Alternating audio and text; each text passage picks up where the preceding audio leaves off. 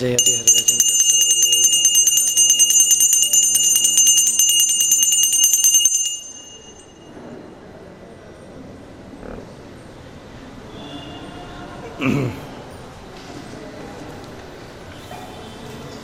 श्रीगुरुभ्यो नमः परमगुरुभ्यो नमः श्रीमदानन्दतीर्थभगवत्पादाचार्यगुरुभ्यो नमः हरिः ओम् आपादमौलिपर्यन्तं गुरूणामाकृतिं स्मरेत्।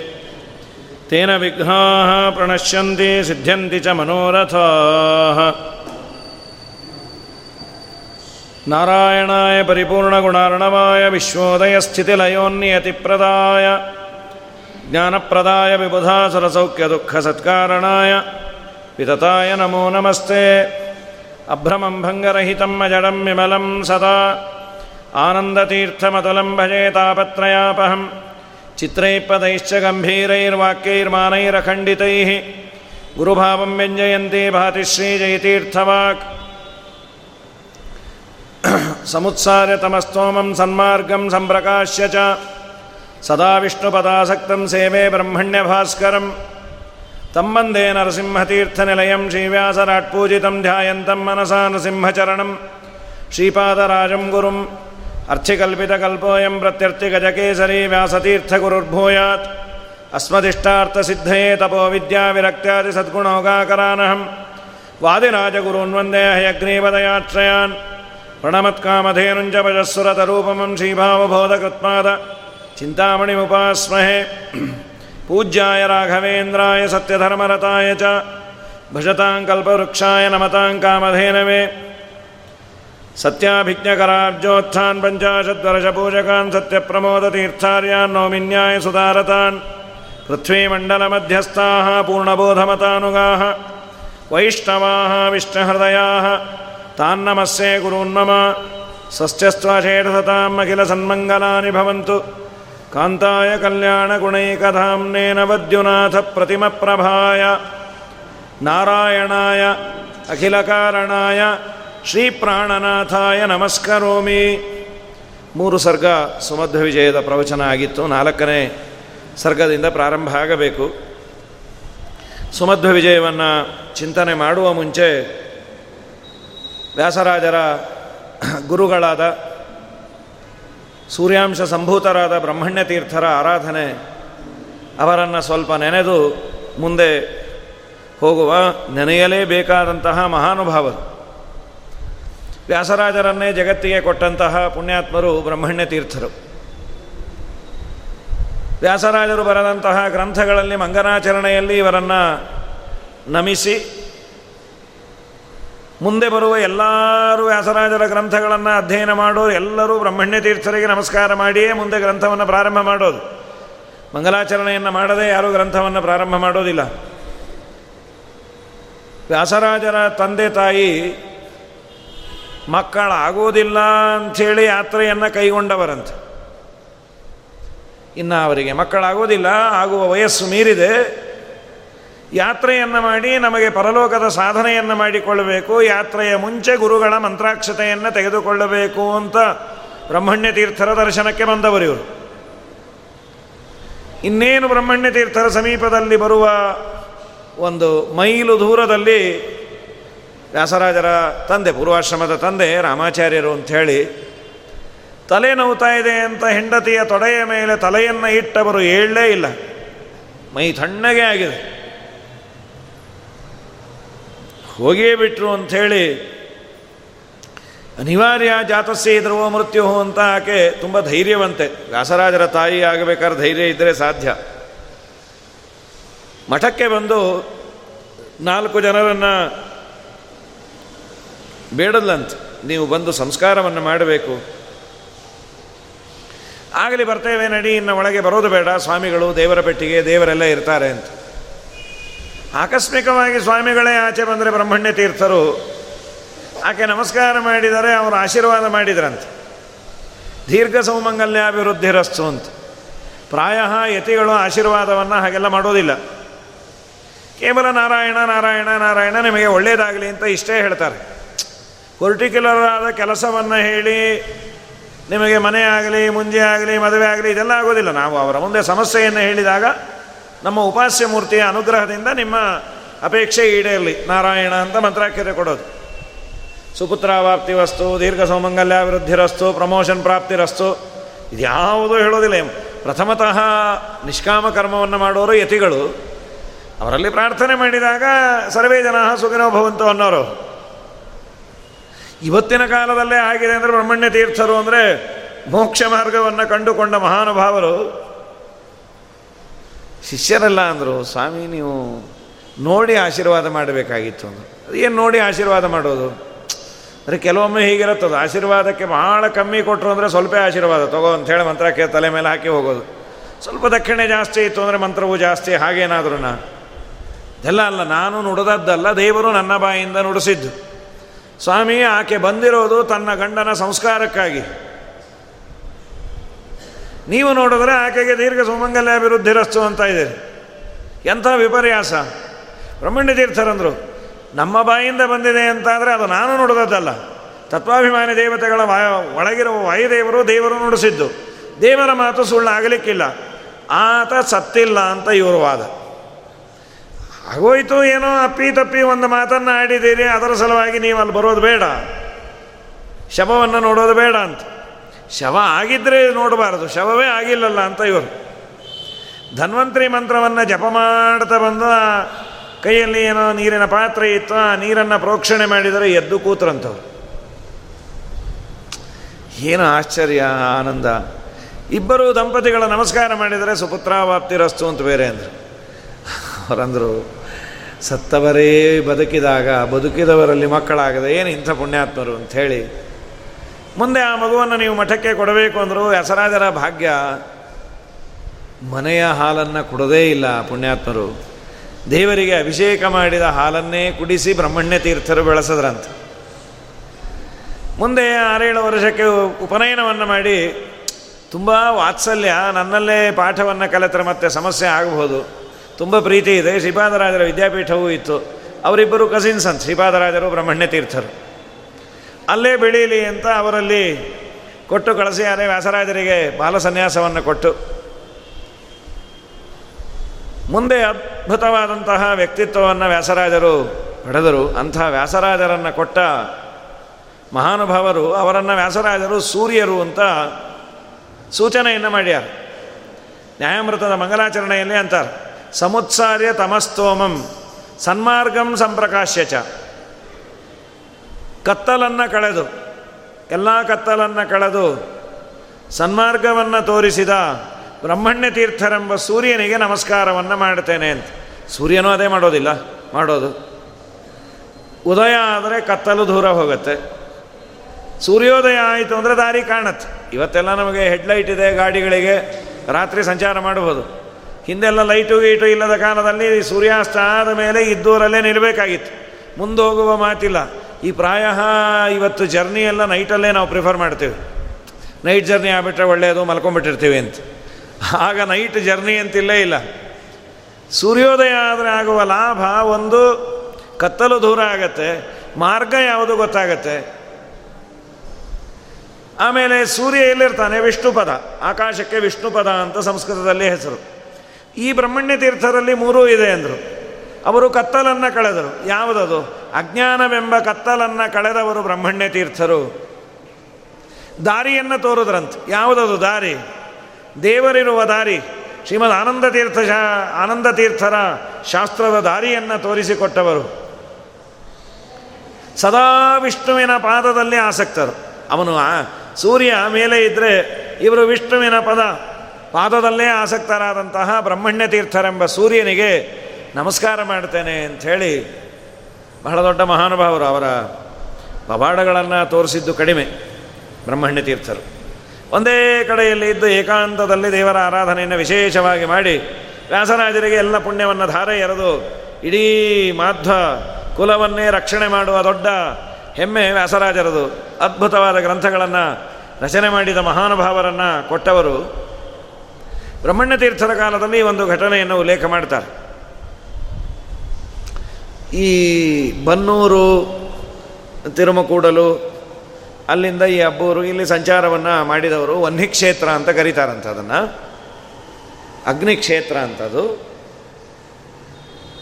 ಸಂಚಾರ ಬರ್ತಾ ಒಮ್ಮೆ ಈಗಿನ ಮಳೂರೇನಿದೆ, ಅಲ್ಲಿ ಒಂದು ಘಟನೆ.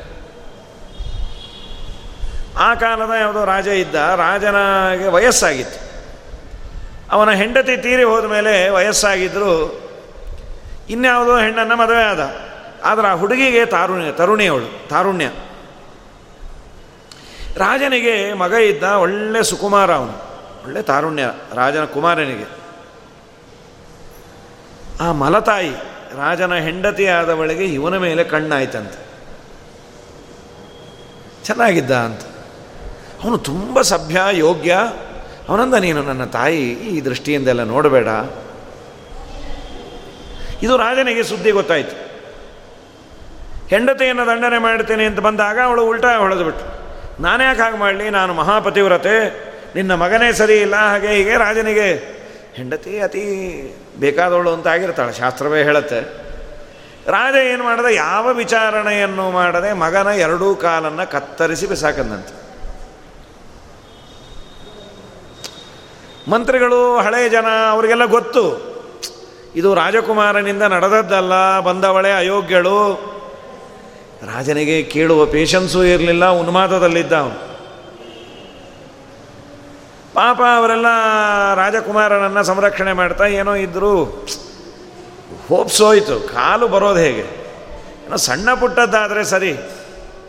ಬ್ರಹ್ಮಣ್ಯ ತೀರ್ಥರು ಆ ಊರಿಗೆ ಬಂದಾಗ ಈ ಮಂತ್ರಿಗಳು ಅವನ ಆಪ್ತರೆಲ್ಲ ಬೇಡದ್ರಂತೆ.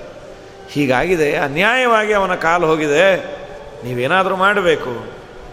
ಏನು ಮಾಡ್ತೀವಿ, ನಾವು ಏನು ಮಾಡಲಿಕ್ಕೆ ಆಗೋದಿಲ್ಲ. ಇಲ್ಲ, ಹಿರಿಯರು, ಗುರುಗಳು, ನೀವು ದೊಡ್ಡವರು, ಏನಾದರೂ ಮಾಡಿ.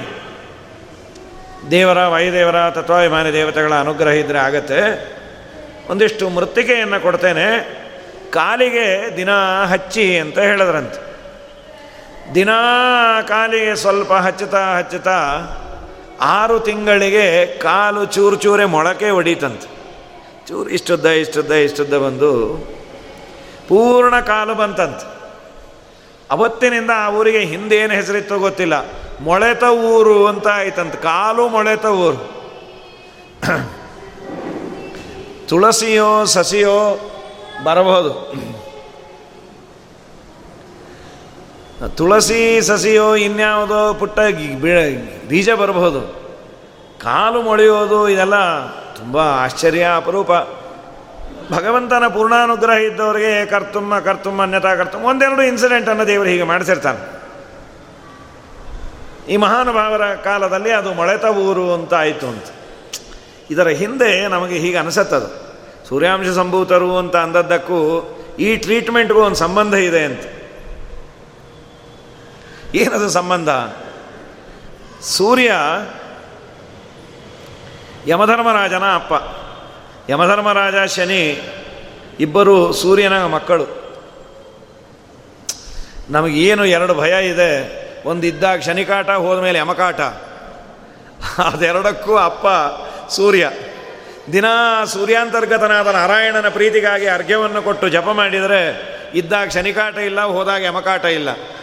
ಎರಡನ್ನೂ ಬಿಟ್ಟಿದ್ದರ ಫಲ ಎರಡೂ ಕಾಟ ಇರತ್ತೆ. ಸೂರ್ಯಾಂತರ್ಗತನಾದ ನಾರಾಯಣ ಸೂರ್ಯ, ಸೂರ್ಯನ ಕಾಲದಲ್ಲಿ ಒಂದು ಘಟನೆ ಆಯಿತು. ಹರಿವಂಶದಲ್ಲಿ ಬರುವ ಘಟನೆ ಅದು. ಸೂರ್ಯನಿಗೆ ಇಬ್ಬರು ಹೆಂಡತಿಯರು ಸಂಜ್ಞಾದೇವಿ ಅಂತ ಒಬ್ಬಳು ಸಂಜ್ಞೆಯ ಮಕ್ಕಳು ಇಬ್ಬ ಮೂರು, ಯಮುನಾ, ಯಮಧರ್ಮರಾಜ ಇವರಿಬ್ಬರು ಅವಳಿ ಜವಳಿ. ಯಮುನೆ ನದಿಯಾಗಿ ಹರಿದಾಳಲ್ಲ, ಯಮುನೆ ಹಾಗೂ ಯಮಧರ್ಮರಾಜ ಅವಳಿ ಜವಳಿ. ಅದಾದ ನಂತರದಲ್ಲಿ ಹುಟ್ಟಿದವನು ಈ ಮನ್ವಂತರದ ಅಧಿಪತಿ ವೈವಸ್ವತ ಮನು. ಈ ಮೂರು ಜನ ಮಕ್ಕಳು ಸಂಜ್ಞಾದೇವಿಯ ಮಕ್ಕಳು. ಸೂರ್ಯನ ಜೊತೆ ಸಂಸಾರವನ್ನು ಮಾಡಲಿಕ್ಕೆ ಆಗಿಲ್ಲಂತ. ತನ್ನ ನೆರಳು, ನೆರಳಿಗೆ ಸಂಸ್ಕೃತದಲ್ಲಿ ಛಾಯಾ ಅಂತ ಕರೀತಾರೆ. ಛಾಯಾದೇವಿ.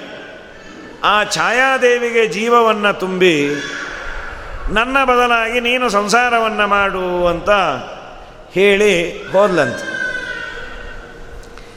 ಅವಳು ಹೇಳಲು ಎಲ್ಲಿವರೆಗೂ ಸೂರ್ಯ ನನ್ನ ಜುಟ್ಟನ್ನು ಹಿಡ್ಕೊಂಡು ಜಗಳ ಆಡೋದಿಲ್ಲ, ಅಲ್ಲಿವರೆಗೂ ನಾನು ಈ ಸೀಕ್ರೆಟನ್ನು ಓಪನ್ ಮಾಡೋದಿಲ್ಲ.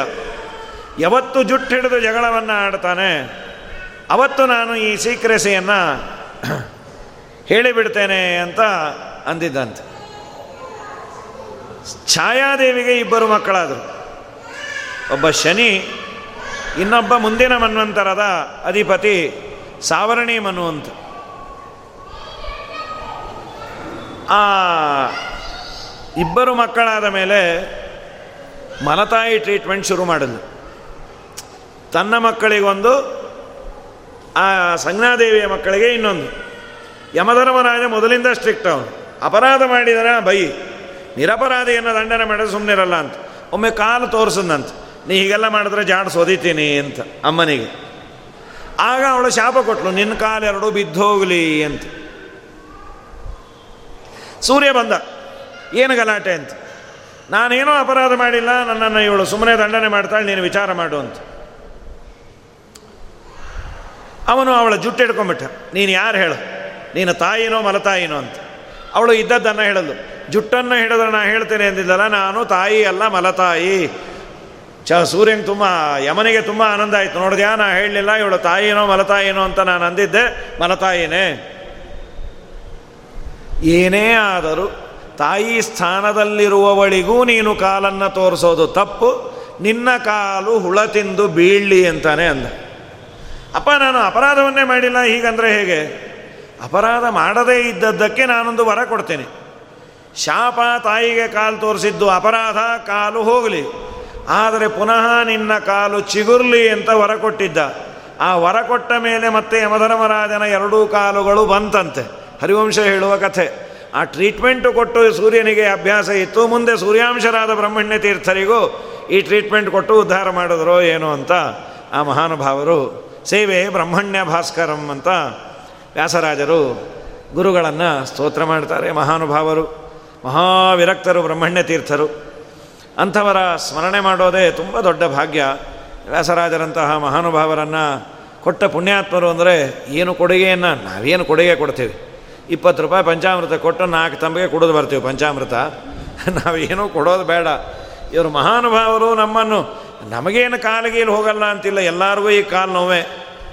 ಸೊ ಅವರನ್ನು ಪ್ರಾರ್ಥನೆ ಮಾಡೋಣ. ಚಿಗುರೋದು ಬೇಡ, ಇದ್ದ ಕಾಲು ಮುರಿದೇ ಇರೋ ಥರ ಮಾಡಿ, ಇದ್ದ ಕಾಲಿನ ನೋವು ಬಾರದಂತೆ, ಅಥವಾ ವ್ಯಾಸರಾಜರಂದ ಅಂದಂತೆ ಅಂತರಂಗದಲ್ಲಿ ಕಣ್ಣು ಕಾಣದವ, ಹುಟ್ಟು ಕುರುಡನೋ ಅನ್ಬೆ ಅಂಥೇಳಿ ದೇವರ ಮುಂದೆ ಕುಣಿದೇ ಇದ್ದವನು ಅವನು ಕುಂಟನೋ ಅಂತ. ಆ ಕುಂಟತನ ನಮಗೆಲ್ಲ ಇದ್ದೇ ಇದೆ. ಮಧುಕರ ವೃತ್ತಿ ಅನ್ನೋದೊಂದು ಪುರಂದರದಾಸರಂದರು. ನಾವು ಆ ಮಾ ಹೋಗಿ ಮೂ ಅನ್ನಬೇಕಾಗಿದೆ ಈಗ. ಮುದುಕರ ವೃತ್ತಿ ಅನ್ನೋದು ಅಂಥೇಳಿ. ಹಾಗಾಗಿ ಗುರುಗಳ ಸ್ಮರಣೆಯನ್ನು ಮಾಡಿ ನಿತ್ಯದಲ್ಲಿ ಮಾಡಲೇಬೇಕು. ಬಹಳ ದೊಡ್ಡ ಮಹಾನುಭಾವರು ಅವರ ಸ್ಮರಣೆಯನ್ನು ಮಾಡಿ ಮುಂದೆ ಸುಮಧ್ವ ವಿಜಯವನ್ನು ನೋಡುವ. ನಾಲ್ಕನೇ ಸರ್ಗ ಸುಮಧ್ವ ವಿಜಯದಲ್ಲಿ ವಿಶೇಷವಾಗಿ ಶ್ರೀಮದ್ ಆಚಾರ್ಯರಿಗೆ ಆಶ್ರಮವಾದಂತಹ ಘಟ್ಟವನ್ನು ಹೇಳ್ತಾರೆ. ಹಿಂದಿನ ಸರ್ಗದಲ್ಲಿ ಶ್ರೀಮದಾಚಾರ್ಯರು ಓದಿ ಮನೆಗೆ ಬಂದಾಗ ಎಲ್ಲ ದೇವತೆಗಳು ಅಂದರು, ನೀವು ದುಷ್ಟರನ್ನು ದಂಡನೆ ಮಾಡಬೇಕು, ಆಯಿತು ನೀವು ನಿಮ್ಮ ಬಾಲಲೀಲೆಗಳನ್ನು ತೋರಿಸಿದ್ದು, ನಿಮ್ಮ ಅವತಾರ ಕಾರ್ಯವನ್ನು ಮುಂದುವರೆಸಬೇಕು ಅಂತ ಪ್ರಾರ್ಥನೆ ಮಾಡಿದ್ರು ಅಂತ ಕಡೆಯ ಶ್ಲೋಕದಲ್ಲಿ ನಾವು ನೋಡಿದ್ವಿ. ಇನ್ನು ಮುಂದಿನ ಪದ್ಯ ಪ್ರಾರಂಭ ಆಗತ್ತೆ, ನಾಲ್ಕನೇ ಸರ್ಗತ್ ಅಥೈಷ ಸಲ್ಲೋಕದಯ ಸುಧರ್ದ್ರಯ ಸದಾಗಮಸ್ತೇನ ನಿರಾಸ ಕಾಮಯ ರಮಾವರ ವಾಸಭುವ ವಿಶಾರದೋ ವಿಶಾಲಯಶ್ಚಿಂತಯದಾತ್ಮನೋ ಧಿಯ. ಸಲ್ಲೋಕದಯ ಸುಧಾರ್ದ್ರಯ ಸಲ್ಲೋಕ, ಲೋಕ ಅಂದರೆ ಜನರು. ಸಲ್ಲೋಕ ಅಂದರೆ ಸಜ್ಜನರು. ಸಜ್ಜನರ ಮೇಲೆ ಅನುಕಂಪ. ದೇವತೆಗಳು ನಮಗೆ ಉಪಕಾರ ಮಾಡೋದಕ್ಕೆ ನಾವೇನೋ ಮಾಡಿದ್ವಿ ಅನ್ನೋದು ಏನೂ ಅಲ್ಲ. ಒಳ್ಳೆ ಮಳೆ ಬಂತು. ಪ್ರಾಯ ಕೋಇನ್ಸಿಡೆನ್ಸು ಏನೋ, ನಾನೊಂದು ಹೋಮ ಮಾಡಿರ್ತೇನೆ. ಹೋಮ ಮಾಡಿದಾಗ ಆಚಾರ್ಯ ಹೇಳಿರ್ತಾರೆ, ಈ ಹೋಮ ಮಾಡಿದ್ರೆ ಮಳೆ ಬಂದರೂ ಬರಬಹುದು ಅಂತ. ಅವ್ರು ಯಾವ ಮಳೆ ಅಂತ ಹೇಳಿರ್ತಾರೋ?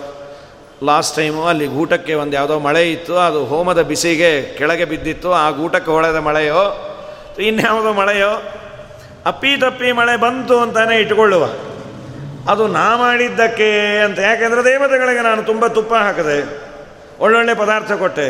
ಏನೋ ಏನೋ ಎಲ್ಲ ಕೇವಲ ದಯೆಯಿಂದ ನಮಗೆ ಅನುಗ್ರಹ ಮಾಡೋದೇ ವನಃ ನಾನು ಕೊಡುವ ಪದಾರ್ಥದ ಅನಿವಾರ್ಯತೆಯಿಂದಾಗಲಿ ಅಥವಾ ನಾನು ಕೊಡುವ ಪದಾರ್ಥದ ಮಹತ್ವವನ್ನು ನೋಡಿ ಆನಂದಪಟ್ಟು ಕೊಡೋದಾಗಲಿ, ಸರ್ವಥ ಇಲ್ಲ. ಸಜ್ಜನರು ಮೇಲೆ ಅನುಕಂಪದಿಂದಲೇ ದೇವತೆಗಳು ಅನುಗ್ರಹ ಮಾಡೋದು. ಸಲ್ಲೋಕದಯ ಸುಧಾರ್ದ್ರಯ ದಯೆ ಎಂಬ ಸುಧಾ, ದಯಾಮೃತದ ಅವರ ಹೃದಯ ಕರಗತ್ತಂತೆ. ದೊಡ್ಡವರು ದೊಡ್ಡವರು ಅಂತ ಅನ್ನೋದು ಅದಕ್ಕೆ. ಅವರ ಮುಂದೆ ಹೋಗಿ ಪ್ರಾರ್ಥನೆ ಮಾಡಿ, ಅಪರಾಧ ಆಯಿತು ಅಂದರೆ ಹೃದಯ ಕಲ್ಲಿರೋದಿಲ್ಲ, ಆಗಲಿ, ಏನೋ ಮಾಡಿದೆ, ನಮ್ಮ ಕೂಸಲ್ವಾ, ತಿದ್ದುವ ಅಂತ. ಸದಾಗಮಸ್ತೇನ ನಿರಾಸಕಾಮಯ, ಸದಾಗಮಗಳು. ವೇದ, ಉಪನಿಷತ್ತುಗಳು, ಮಹಾಭಾರತ, ರಾಮಾಯಣ, ಇವುಗಳೆಲ್ಲ ಸದಾಗಮಗಳು. ಆಗಮ ಅಂದರೆ ಶಾಸ್ತ್ರ. ಸತ ಸದಾಗಮ ಅಂದರೆ ಸಚ್ಚಾಸ್ತ್ರಗಳು. ವಿಷ್ಣು ಸರ್ವೋತ್ತಮತ್ವವನ್ನು ಪ್ರತಿಪಾದನೆ ಮಾಡುವ ಶಾಸ್ತ್ರಗಳು. ಟೀಕಾಕೃತವಾದರು, ಆಚಾರ್ಯರೇ, ಸದಾಗಮೈಕ ವಿಜ್ಞೇಯಂ ಅಂತ ವಿಷ್ಣು ತತ್ವ ನಿರ್ಣಯದಲ್ಲಿ ಸದಾಗಮೈಕ ವಿಜ್ಞೇಯ ಅಂತ ಕರೆದ್ಯಾರ ದೇವರನ್ನು. ಅವುಗಳ ಕಳ್ಳ, ಸದಾಗಮಸ್ತೇನ, ಅದನ್ನು ಕದ್ದಿದ್ರಂತೊಬ್ರು. ಕದಿಯೋದು ಅಂದ್ರೆ ಏನು? ಟೆಕ್ಸ್ಟನ್ನು ಕದ್ಕೊಂಡು ಹೋದರು ಅಂತಲ್ಲ. ಯಾರೋ ಸಸ್ವರ ವೇದ ಮಂತ್ರ ಕದ್ಕೊಂಡು ಹೋದ್ರು, ಇನ್ನೊಂದು ತೊಗೊಂಡ್ರಾಯ್ತು ಇನ್ನೇನೋ ಮಹಾಭಾರತ ಕದ್ಕೊಂಡು ಹೋದ್ರು, ಮತ್ತೊಂದು ತೊಗೊಂಡ್ರಾಯ್ತು ಕದಿಯೋದು ಅಂದ್ರೆ ಹಾಗಲ್ಲ. ಅದರಲ್ಲಿರುವ ಅರ್ಥವನ್ನು ಬಿಟ್ಟು ತಮಗೆ ತೋಚಿದ ಅರ್ಥವನ್ನು ಹೇಳೋದು ಅಂತೇನಿದೆ, ಅದನ್ನೇ ಪುಸ್ತಕ ಕದಿಯೋದು ಅಂತ. ನಮ್ಮ ಮನಸ್ಸಿಗೆ ಬಂದಂತೆ ವ್ಯಾಖ್ಯಾನವನ್ನು ಮಾಡಿಬಿಡೋದು ಏನ ಆ ಗ್ರಂಥಕರ್ತೃಗಳಿಗೆ ಸಮ್ಮತವೋ ಅಸಮ್ಮತವೋ? ವೇದಕ್ಕಂತೂ ಕರ್ತೃಗಳು ಇಲ್ಲೇ ಇಲ್ಲ. ಅನಾದಿ ಕಾಲದಿಂದ ಇರುವಂಥ ಮಟೀರಿಯಲ್ಲು ಇನ್ನು ಇತಿಹಾಸ, ಪುರಾಣ, ಮಹಾಭಾರತವೋ, ರಾಮಾಯಣವೋ, ಈ ಗ್ರಂಥಗಳಿಗಾದರೂ ವೇದವ್ಯಾಸ ದೇವರಿಗೆ, ವೇದವ್ಯಾಸ ದೇವರು ಅಷ್ಟಾದಶ ಪುರಾಣವನ್ನು, ಮಹಾಭಾರತವನ್ನು ರಚನೆ ಮಾಡಿದ್ದಾರೆ. ಅವರಿಗೆ ಸಮ್ಮತವಾಗದ ಅರ್ಥವನ್ನು ಬರೆದು ಇದೇ ಅವರ ಅಭಿಪ್ರಾಯ ಅಂತ ಹೇಳಿದರೆ ಅದನ್ನು ಕದ್ದಾಗಂತೆ. ಸದಾಗಮಸ್ತೇನ ನಿರಾಸ ಕಾಮಯ. ಯಾರ್ಯಾರು ಬೇರೆ ಬೇರೆ ಅರ್ಥಗಳನ್ನು ಬರೆದಿದ್ರು, ಅದ್ಯಾವುದು ಅದರ ನಿಜವಾದ ಅಭಿಪ್ರಾಯ ಅಲ್ಲ. ಅದನ್ನು ನಿರಾಸ ಮಾಡಬೇಕು. ರಮಾವರ ವಾಸ ಭುವ ವಿಶಾರದ. ಮಧ್ವರು ಎಂಥವರು ಅಂದರೆ ರಮಾವರ ವಾಸ ರಮಾದೇವಿ ಅಂದರೆ ಲಕ್ಷ್ಮೀದೇವಿ, ಅವಳಿಗೆ ವರ ಅಂದರೆ ಪತಿ. ಶ್ರೀಪತಿ, ಪರಮಾತ್ಮ. ಅವನ ವಾಸಕ್ಕೆ ಯೋಗ್ಯವಾದ ಸೈಟ್ ಯಾವುದು ಅಂದರೆ ಆನಂದ ತೀರ್ಥರ ಹೃದಯ ಅಂತ. ಪರಮಾತ್ಮ ಇರುವ ಸೈಟು. ನೀನೇನಾದರೂ ದೇವರನ್ನು ನೋಡಬೇಕು ಅಂದರೆ ಆನಂದ ತೀರ್ಥರ ಹೃದಯದಲ್ಲಿ. ಅನ್ನೋದಕ್ಕೆ ಸಂಧ್ಯಾವಂದನೆಯಲ್ಲಿ ನಾವು ಅರ್ಪಣೆ ಮಾಡಬೇಕಾದ್ರೆ ಶ್ರೀಮದ್ ಆನಂದ ತೀರ್ಥ ಭಗವತ್ಪಾದಾಚಾರ್ಯಾಣ ಮೃತ್ಕಮಲ ಮಧ್ಯ ನಿವಾಸಿ ಅನಂತ ಕಲ್ಯಾಣ ಗುಣಗಣ ಪರಿಪೂರ್ಣ ಅಂತ. ಆನಂದ ತೀರ್ಥರ ಹೃದಯ ಭಗವಂತನ ವಾಸಸ್ಥಾನ ಅಂತ. ರಮಾವರ ವಾಸಭುವ ವಿಶಾರದ ಅಚಿಂತಯದ ಆತ್ಮನೋಧಿಯ. ದೊಡ್ಡ ವಿಸ್ತಾರವಾದ ಅವರ ಮನಸ್ಸಿನಿಂದ ಆಲೋಚನೆ ಮಾಡಿದ್ರು. ಏನು ಮಾಡಬೇಕು? ಸದಾಗಮಗಳಿಗೆ ಅಪಾರ್ಥವನ್ನು ಬರೆದಿದ್ದಾರೆ, ಅದರ ಕಳ್ಳತನ ಆಗಿದೆ. ನಾನೇನು ಮಾಡಬೇಕು? ಅನನ್ಯ ಸಂಗಾತ್ ಗುಣ ಸಂಗೀತ ಹರೇ. ಜನಸ್ಯ ಮಾನಂತು ವಿಶಿಷ್ಟಚೇಷ್ಟಿತಂ ಅಸಂಗಮಸ್ಮಾತ್ ಪ್ರಕಟೀಕರೋಮ್ಯಹಂ ನಿಜನ್ ಭಜಂ. ಪಾರಮಹಂಸ್ಯಮಾಶ್ರಮಂ. ಸನ್ಯಾಸವನ್ನು ತಗೋಬೇಕು ಅಂತ ನಿರ್ಧಾರ ಮಾಡಿದ್ರಂತೆ. ಅವರು ಪುಸ್ತಕ ಕರೆಯೋದಕ್ಕೂ ಇವರು ಸನ್ಯಾಸ ತಗೋದಕ್ಕೂ ಕಿಂಕೇನ ಸಂಗತಂ? ಏನೇನೋ ಅರ್ಥವನ್ನು ಬರೆದ್ಯಾರಲ್ಲ ನೀವು ಸರಿಯಾದ ಅರ್ಥವನ್ನು ಬರೀರಿ, ಏನು ಗೃಹಸ್ಥರು ಬರಿಬಾರದು ಅಂತಿದೆಯಾ ಪುಸ್ತಕಗಳನ್ನು. ಸನ್ಯಾಸಿ ಆದರೆ ಮಾತ್ರ ಬರಿಬೇಕಾ? ಯಾಕೆ ಸನ್ಯಾಸವನ್ನು ತಗೋಬೇಕು ಅಂತ ನಿರ್ಧಾರ ಮಾಡಿದ್ದು ಅಂದರೆ ಹೇಳ್ತಾರೆ, ದೇವರ ಅನುಗ್ರಹ ಆಗಬೇಕಾದರೆ, ಸೊ ದೇವರ ವಿಷಯ ನಮ್ಮ ತಲೆಯಲ್ಲಿ ಉಳಿಬೇಕಾದರೆ, ಮೈಂಡು ಸ್ವಚ್ಛವಾಗಿರಬೇಕಂತೆ ಮನಸ್ಸು. ಯಾವುದ್ಯಾವುದೋ ವಿಷಯಗಳಿಂದ ಅದು ಆಲ್ರೆಡಿ ತುಂಬ ಹೋಗಿದ್ರೆ ದೇವರ ವಿಷಯ ರಿಬೋನ್ಸ್ ಆಗಿಬಿಡತ್ತಂತೆ ಆಚೆ ಹೋಗಿಬಿಡತ್ತೆ ಯಾರಿಗೆ ವೈರಾಗ್ಯ ಇದೆ, ಭಾಗವತ ಹೇಳೋದು ಅದೇ. ಎಲ್ಲಾದರಾದರೂ ಅದೇ ಅಂತಾರೆ. ಹಿರಣ್ಯಕಶ್ಯಪು ಕೇಳದ, ದೇವರ ಬಗ್ಗೆ ನಂಗೆ ಹೇಳು. ಯಾರು ನಿಂಗೆ ಹೇಳಿಕೊಟ್ಟಿದ್ದು? ನಿನಗೆ ಹೇಳಿದ್ರು ತಿಳಿಯಂಗಿಲ್ಲ ಅಂದರು. ಯಾಕೆ ತಿಳಿಯೋದಿಲ್ಲ? ನಿನಗೆ ವೈರಾಗ್ಯ ಇಲ್ಲ. ವೈರಾಗ್ಯಕ್ಕೂ ದೇವರ ವಿಷಯಕ್ಕೂ ಏನು ಸಂಬಂಧ? ಯಾರಿಗೆ ವೈರಾಗ್ಯ ಇದೆ, ಅವರಿಗೆ ಮಾತ್ರ ದೇವರ ವಿಷಯ ತಿಳಿಯತ್ತೆ. ಸೊ ನಮಗೆ ಯಾಕೆ ತಿಳಿಯಲ್ಲ ಅನ್ನೋದು ಕನ್ಫರ್ಮ್ ಆಯಿತು. ಎರಡು ಕನ್ಫರ್ಮ್ ಆಯಿತು. ನಮಗೆ ವೈರಾಗ್ಯ ಇಲ್ಲ ಅನ್ನೋದು ಕನ್ಫರ್ಮ್ ಆಯಿತು. ದೇವರ ವಿಷಯ ತಿಳಿಯೋದಿಲ್ಲ ಅಂತ. ಯಾರು ವಿರಕ್ತರೋ ಅವರಿಗೆ ದೇವರ ಬಗ್ಗೆ ಚೆನ್ನಾಗಿ ತಿಳುವಳಿಕೆ ಇರತ್ತಂತೆ. ದೇವರ ಅನುಗ್ರಹವೂ ಹೆಚ್ಚು. ವೈರಾಗ್ಯ ಇದ್ದರೆ ವಿಶೇಷವಾಗಿ ದೇವರ ಅನುಗ್ರಹ ಮಾಡ್ತಾನೆ. ಎಲ್ಲಿವರೆಗೂ ವೈರಾಗ್ಯ ಇರೋದಿಲ್ಲ, ಅಲ್ಲಿವರೆಗೂ ನತಸ್ಯ ತತ್ವಗ್ರಹಣಾಯ ಸಾಕ್ಷಾತ್. ವರೀಯಸೀರಪಿ ವಾಚಸ್ವಮಾಸನ್ ಸ್ವಪ್ನೇ ನಿರಕ್ತ್ಯ ಸೌಖ್ಯಂ. ನಯಸ್ಯ ಹೇಯಾನುಮಿತಂ ಸ್ವಯಂ ಸ್ಯಾತ್. ಹಾಗಾಗಿ ಇದು ಪಂಚಮಸ್ಕಂದ ಭಾಗವತದಲ್ಲಿ ಬರುವ ಮಾತು. ತತ್ವಗ್ರಹಣವನ್ನು ಜಡಭರತರು ಆಡುವ ಮಾತು. ತತ್ವಜ್ಞಾನ ಆಗಬೇಕಾದರೆ ವೈರಾಗ್ಯ ಇದ್ದರೆ ಮಾತ್ರ ಸಾಧ್ಯ. ಈ ವಿಷಯ ಪದಾರ್ಥಗಳ ಬಗ್ಗೆ ಹೇಯತಾ ಭಾವನೆ ಇದ್ದರೆ ಅವನ ತಲೆಯಲ್ಲಿ ಉಳಿಯುತ್ತಂತೆ. ಅನನ್ಯ ಸಂಗಾತ್. ಅನನ್ಯ ಸಂಘ ಅಂದರೆ ವೈರಾಗ್ಯ. ಅನ್ಯ ಸಂಘ ಅಂದರೆ ವಿಷಯಗಳ ಸಂಘ. ವಿಷಯಾಸಕ್ತಿ. ಅನನ್ಯ ವಿಷಯಗಳನ್ನು ಬಿಟ್ಟು ಪರಮಾತ್ಮನ ಸಂಘವನ್ನು ಮಾಡಿದ. ಅಂದರೆ ವೈರಾಗ್ಯ ಇಲ್ಲದೆ ಪರಮಾತ್ಮನ ಗುಣಸಂಗೀತ, ಜ್ಞಾನಾನಂದಾದಿ ಗುಣಗಳಲ್ಲಿ ಆಸಕ್ತಿ ಅನ್ನೋದು ಬರೋದಿಲ್ಲ. ಆಚಾರ್ಯರಿಗೆ ವೈರಾಗ್ಯ ಇದ್ದೇ ಇದೆ. ಆದರೆ ನಾಲ್ಕು ಜನ ಯೋಗ್ಯರು ಮಾಡಿದ್ದನ್ನು ಅನುಸರಣೆ ಮಾಡ್ತಾರೆ. ಯಾವುದೇ ಒಂದು ಕೆಲಸ ಮಾಡಬೇಕಾದ್ರೆ ಹಿಂದ್ಯಾರು ಇದನ್ನು ಮಾಡಿದ್ದಾರೆ? ಅದನ್ನು ನೋಡಿ ಅನು ಎದ್ದೆದಾದರದೇ ಶ್ರೇಷ್ಠ. ಶ್ರೇಷ್ಠ ಜನರು ಮಾಡಿದ್ದನ್ನು ಅನುಸರಣೆ ಮಾಡೋ ಪದ್ಧತಿ. ಆಚಾರ್ಯರು ಈಗ ವಿರಕ್ತರಾಗಿ ಸನ್ಯಾಸವನ್ನು ತೆಗೆದುಕೊಂಡ್ರೆ, ಓ, ದೇವರಿಗೆ, ವೈರಾಗ್ಯ ಇದ್ದವರಿಗೆ ವಿಶೇಷ ಅನುಗ್ರಹ ಮಾಡಬೇಕು ಅನ್ನೋ ಕಾಳಜಿ ಇದೆ ಅನ್ನೋದು ಜಗತ್ತಿಗೆ ಕೊಟ್ಟಾಗತ್ತೆ ಇಲ್ಲಾಂದರೆ ವಾಯುದೇವರಿಗೆ ವೈರಾಗ್ಯ ಹೊಸದಾಗಿ ಬಂತು ಅಂತ ಪ್ರಶ್ನೆನೇ ಇಲ್ಲ. ಸದಾ ವಿರಕ್ತರು. ಸದಾ ವಿರಕ್ತರು. ಮತ್ತು ನಾಲ್ಕು ಆಶ್ರಮಗಳನ್ನು ಒಟ್ಟಿಗೆ ಪರಿಪಾಲನೆಯೂ ಮಾಡಬಹುದು. ಜನಸ್ಯಮಾನಂತೂ ವಿಶಿಷ್ಟ ಚೇಷ್ಟಿತಂ ಸಜ್ಜನರು ದೊಡ್ಡವರು ಮಾಡಿದ್ದೇ ಸಣ್ಣವರು ಅದನ್ನು ಅನುಸರಣೆ ಮಾಡ್ತಾರೆ. ಅನ್ನೋದಕ್ಕೆ ಸಮಾಜದಲ್ಲಿ ದೊಡ್ಡವರು ಕೆಡಬಾರದು. ದೊಡ್ಡವರು ಕೆಟ್ಟರೆ ಸಮಾಜವೇ ಕೆಟ್ಟು ಹೋಗುತ್ತೆ. ಆಯಾ ಬಿಡ್ರಿ ಆ ಆಚಾರಗಳೇ ಎಲ್ಲ ತೊಗೋಬೇಕಾದ್ರೆ ನಾವು ಯಾವ ಮಹಾನ್ ಶುರು ಮಾಡಿಬಿಡ್ತೀವಿ ನಾವು. ನಾವು ಯಾವುದೋ ನಿಷಿದ್ಧ ಪದಾರ್ಥ ಶಾಸ್ತ್ರದಲ್ಲಿ ಹೇಳಿದ್ದಾರೆ, ಇದನ್ನು ತಗೋಬೇಡಿ. ಅವನು ತೊಗೊಳ್ತಾ ಇದ್ದ, ಯಾಕಪ್ಪ ತೊಗೊಳ್ತೆ ಏನಿಲ್ಲ, ದೊಡ್ಡ ದೊಡ್ಡ ಆಚಾರಗಳೇ ತಗೋತಾ ಇರೋ ಅವ್ರ ದ್ರೋಹ ಆಗತ್ತೆ, ನಾ ಬಿಟ್ರೆ ಅಂತ. ಅವ್ರು ಯಾವ ಸರ್ಕಮ್ಸ್ಟೆನ್ಸಲ್ಲಿ ತೊಗೊಂಡ್ರೋ ರೋಗವೋ, ರುಜಿನವೋ, ಏನೋ ಎತ್ತೋ, ಅದು ಯಾವುದೋ ವಿಚಾರ ಮಾಡೋದಿಲ್ಲ. ಅವ್ರು ತೊಗೊಂಡ್ರು, ನಾನು ತಗೋ.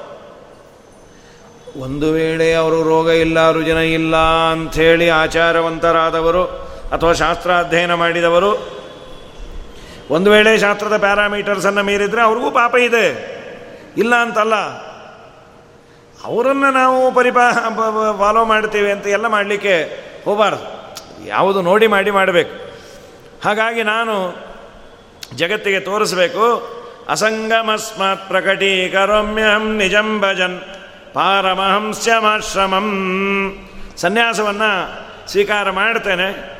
ಅದರಿಂದ ಗೊತ್ತಾಗತ್ತೆ.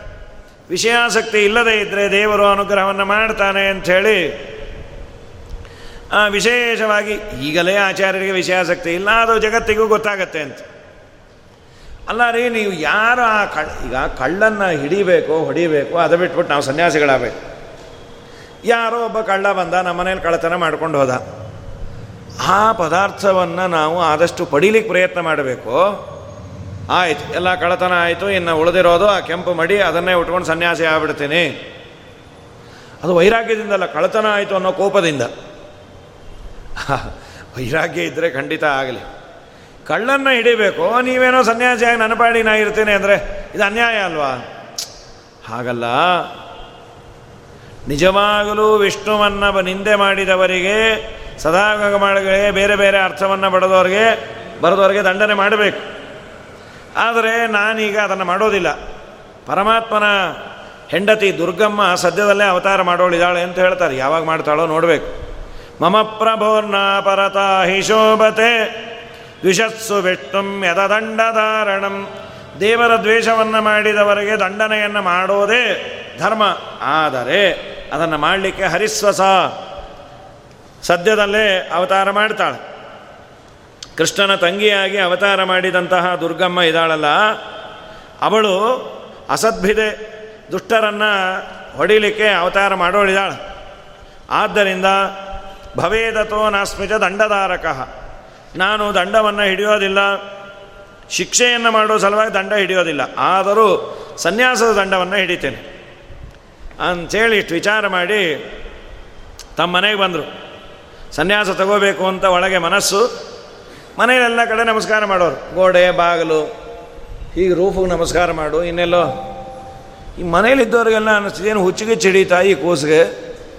ಓದ್ಕೊಂಬಂದವರು ಸ್ವಲ್ಪ ಓದು ಬಂದ ಮೇಲೆ ಮಾಡೋ ನಮಸ್ಕಾರವನ್ನು ಬಿಟ್ಟುಬಿಡ್ತಾರೆ. ಆಚಾರ ನಮಸ್ಕಾರ ಮಾಡೋ ಅವ್ರಿಗೇನೂ ಗೊತ್ತಿಲ್ಲ ಅಂತ ಮೊನ್ನೆ ಗೊತ್ತಾಯ್ತು ನಮಗೆ. ಅದಕ್ಕೆ ಈಗ ನಾನು ಬೇಜಾರು ಪಟ್ಕೋತಾ ಇನ್ನು ಮೊದಲು ಯಾಕೆ ನಮಸ್ಕಾರ ಮಾಡಿದ್ನೋ ಅಂತ. ಮನುಷ್ಯನಿಗೆ ತಾನು ಒಂದೆರಡು ಅಕ್ಷರ ಕಲಿತ ಅಂದರೆ ತುಂಬ ದೊಡ್ಡವನು ಅನ್ನೋ ಭಾವನೆ ಬರುತ್ತೆ. ಅದು ಬರಬಾರ್ದು. ಹೆಸರಾದರನ್ನು ನೋಡಿ ಕಲಿಬೇಕು.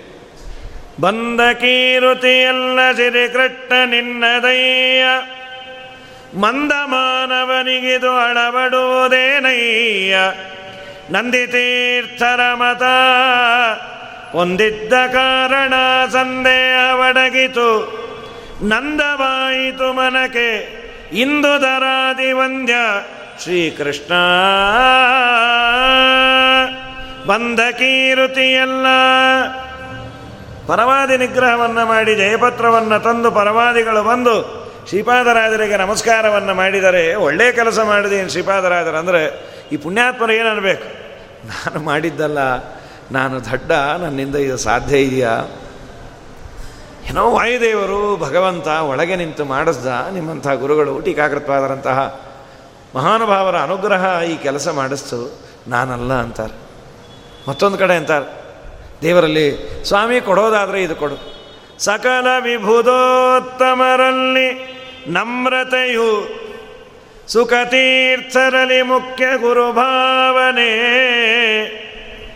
ಮುಕುತಿ ಪ್ರದಾಯಕ ಸಿರಿಕೃಟ್ಟ ನಿನ್ನಲ್ಲಿ ಅಕಳಂಕವಾದ ನವವಿಧ ಭಕುತಿಯ ಜನುಮ ಜನುಮದಲ್ಲಿ ಕೊಡು ಕಂಡ್ಯಾರಿಯೇ ಎಂಥ ಮಾತ್ರಿ ಅವರು ನೋಡಿ ಕಲಿಬೇಕು. ಸಕಲ ವಿಭುದೋತ್ತಮರಲ್ಲಿ ನಮ್ರತೆ. ಬಗ್ಗಿ ನಡೆಯುವ, ತಗ್ಗಿ ನಡೆಯುವ ಭಾಗ್ಯವನ್ನು ಕೊಡು. ಜ್ಞಾನಿಗಳಲ್ಲಿ ಆನಂದ ತೀರ್ಥದಲ್ಲಿ ನಮ್ಮ ಪ್ರಧಾನ ಗುರುಗಳು ಅನ್ನೋ ಭಾವನೆ ಈ ಜನ್ಮದಲ್ಲಲ್ಲ, ಜನ್ಮ ಜನ್ಮದಲ್ಲಿ ಕೊಡು ಅಂತ ವ್ಯಾಸರಾಜರಂಥ ಮಹಾನುಭಾವರು ಅಂತಾರೆ. ರಾಘವೇಂದ್ರ ಸ್ವಾಮಿಗಳಂಥ ಮಹಾನುಭಾವರು ಸಜ್ಜನರ ಜೊತೆ ತುಂಬ ಜಾಸ್ತಿ ಬಾಯಿ ಬಾಯಿ ಮಾಡ್ತಾ ಇರಲಿಲ್ಲಂತೆ. ಯಾವುದೋ ಒಂದು ವಾಕ್ಯಾರ್ಥ, ರಾಯರು ನೀವು ಹೇಳಿದ್ದು ಯಾಕೋ ಸರಿ ಇಲ್ಲ ಶ್ರೀಮದಾಚಾರ್ಯರ ಸಿದ್ಧಾಂತ ಈ ತರಹ ಇದೆ ಅಂತ ಹೇಳೋರಂತೆ. ಅವರೇನಾದರೂ ತುಂಬ ಮೊಂಡಾಟ ಮಾಡಿದರೆ ರಾಯರು ಜಾಸ್ತಿ ಮಾತಾಡ್ತಾ ಇರಲಿಲ್ಲಂತೆ. ಯಾಕೆಂದರೆ ನಾ ತುಂಬ ಬಾಯಿ ಮಾಡಿದ್ರೆ ಅವನು ಮನಸ್ಸಿಗೆಲ್ಲೋ ಎತ್ತೋ ಏನೋ. ದೇವರಲ್ಲೇ ಪ್ರಾರ್ಥನೆ ಮಾಡೋರು. ಸಜ್ಜನರು, ಸ್ವಾಮಿ, ನೀನೇ ಅವ್ರ ಬುದ್ಧಿಗೆ ಯಾವುದು ಸರಿಯಾದ ಅರ್ಥ ಅದನ್ನೇ ಹೊಳೆಯುವಂತೆ ಮಾಡಪ್ಪ. ಎಂಥ ದೊಡ್ಡತನ ರೀ. ಚಿತ್ತೇನ ಆಯುಕ್ತಮರ್ಥಂ ಕಲಯತಿ ಸಹಸ, ನಾಭಿದತ್ತೆ ನ ಸದ್ಭಿಹಿ. ಸಜ್ಜನರ ಜೊತೆ ನಾಭಿದತ್ತೆ ನಸದ್ಭಿಸ್ ಸದ್ಭಿ ಸಾಕಂ ಮೀಮಾಂಸತೆ. ಸಜ್ಜನರ ಜೊತೆ ತುಂಬ ಮಾತು ಎಳೆದು ಮಾಡಿ, ನೋಡಿ, ಮನುಷ್ಯನ ಒಂದು ದೊಡ್ಡ ದೌರ್ಬಲ್ಯ ಸಾಮಾನ್ಯ ಎಲ್ಲರಲ್ಲೂ ಇರುವಂಥದ್ದು. ಒಬ್ಬ ಯಾವುದೋ ಬುದ್ಧಿವಂತ, ವಿದ್ಯಾವಂತ ಅಂತ ಜಗತ್ತಿನಲ್ಲಿ ಕನ್ಸಿಡರ್ಡ್ ನನಗೆ ಗೊತ್ತಿರುವ ಒಂದು ಯಾವುದೋ ಅಂಶ ಅವನಿಗೆ ತಿಳಿದಿಲ್ಲ. ಅವನು ಅದರ ಬಗ್ಗೆ ನಾನು ಚೆನ್ನಾಗಿ ತಿಳ್ಕೊಂಡೇನೆ ಅಂತ ಮಾತಾಡಿದಾಗ ಅದು ತಪ್ಪೇನಾದರೂ ಇದ್ದರೆ ನಿಜವಾಗಲೂ ನಾವು ಮರೆಯಲ್ಲಿ ಕರ್ಕೊಂಡು ಹೋಗಿ, ಇದು ನೀವು ಈಗ ಹಾಡಿದ್ದಲ್ಲ, ಇದರ ಅಭಿಪ್ರಾಯ ಹೀಗೆ ಅನ್ನಬೇಕು ಇದು ನಮಗೆ ದೊಡ್ಡ ಆಪರ್ಚುನಿಟಿ ಅಂದ್ಕೊಳ್ತೀವಿ ತಕ್ಷಣ ನಾವು ಮೈಗೆ ತಗೊಂಡು, ಅವ್ರು ಯಾಕೋ ಅದರ ಬಗ್ಗೆ ಸರಿಯಾಗಿ ಗೊತ್ತಿಲ್ಲ? ಅವರು ನೋಡಿಲ್ಲ? ಅದು ತಪ್ಪದು? ಹಾಗೆಲ್ಲ ಅಲ್ಲ, ಅವರೆಲ್ಲ ಬಹಳ ತಿಳ್ಕೊಂಡು ಏನೇ ಅನ್ಕೊಂಡ್ಯಾರೆ. ಇದನ್ನು ಮಾಡಬಾರ್ದಂತೆ. ಅವರು ಆಗ್ರಹ ಪೀಡಿತರಾಗಿ ಅದೇ ಸರಿ ಅಂತ ಹತ್ತಾರು ಜನಕ್ಕೆ ಮೆಸ್ಮರೈಸ್ ಮಾಡ್ತೀನಿ ಅಂತ ಬಂದಿದ್ದರೆ ಬೇಕಾದ್ರೆ ಮಾಡಲಿ. ಸಭೆಯಲ್ಲಿ ಅವಮರ್ಯಾದೆ ಮಾಡಿ ಇವರನ್ನು ಏನೂ ಗೊತ್ತಿಲ್ಲ ಅಂತ ಮಾಡಬೇಕು. ಅವನೊಬ್ಬ ಸಜ್ಜನ, ಅವನೇನೋ ತಿಳಿಯುವ ಸಂದರ್ಭದಲ್ಲಿ ಸ್ವಲ್ಪ ಸಂಸ್ಕೃತದಲ್ಲಿ ಪದಗಳಿಗೆ ಹತ್ತಾರು ಅರ್ಥ ಇದ್ದಾಗ ಒಂದು ಅರ್ಥ ಬಿಟ್ಟು ಇನ್ನೊಂದು ಅರ್ಥವನ್ನು ತಿಳಿದಿಯಾನೆ ಅನ್ನೋ ಇದೆಲ್ಲ ಇದು ಅಂದರೆ ಹೌದಾ, ಆಯಿತು, ನೋಡ್ತೇನೆ ಅನ್ನೋದಾದರೆ ನಿಜವಾಗಲೂ ಅಂಥವನಿಗೆ ಮರ್ಯಾದೆ ಕೊಡಬೇಕು. ಇಲ್ಲ, ನಾನು ತಿಳಿದದ್ದೇ ಸರಿ, ನೀವು ತಿಳಿದದ್ದೇ ತಪ್ಪು ಅಂದರೆ ಬಾ ಮಗನೇ ಅಂತ ಮಾಡಬೇಕು. ಅದು ಒಂದು ಇದೆ. ಎಲ್ಲದಕ್ಕೂ ಕಾಂಪ್ರಮೈಸ್ ಅಲ್ಲ. ಆದರೆ ಸಜ್ಜನರಾಗಿದ್ದು, ಏನೋ ಸ್ವಲ್ಪ ರಾಂಗ್ ಟ್ರೆಂಟ್ ಆಗಿದ್ದು, ಏನಾದರೂ ವ್ಯತ್ಯಾಸ ಇದ್ದರೆ ಅಂಥವರ ಜೊತೆ ರಾಯರು ಜಾಸ್ತಿ ಮಾತಾಡ್ತಿರಲಿಲ್ಲಂತೆ. ರಾಯರು ಅದನ್ನು ಅಥೆಂಟಿಕ್ ಆಗಿ ಹೀಗೆಲ್ಲ ನಿಮಗೇನು ಬರೋದಿಲ್ಲ ಅಂತ ಅವರನ್ನು ಹುಣಸೆ ಹಣ್ಣು ಹಚ್ಚಿ ತೊಳಿಬೋದು. ಮಾಡ್ತಿರ್ಲಿಲ್ಲಂತೆ. ಯಾಕೆ ಒಬ್ಬ ಸಜ್ಜನ? ಅವನಿಗೆ ಯಾಕೆ ಮನಸ್ಸಿಗೆ ನೋಯಿಸೋದು? ಬೇಡ ಅಂತ.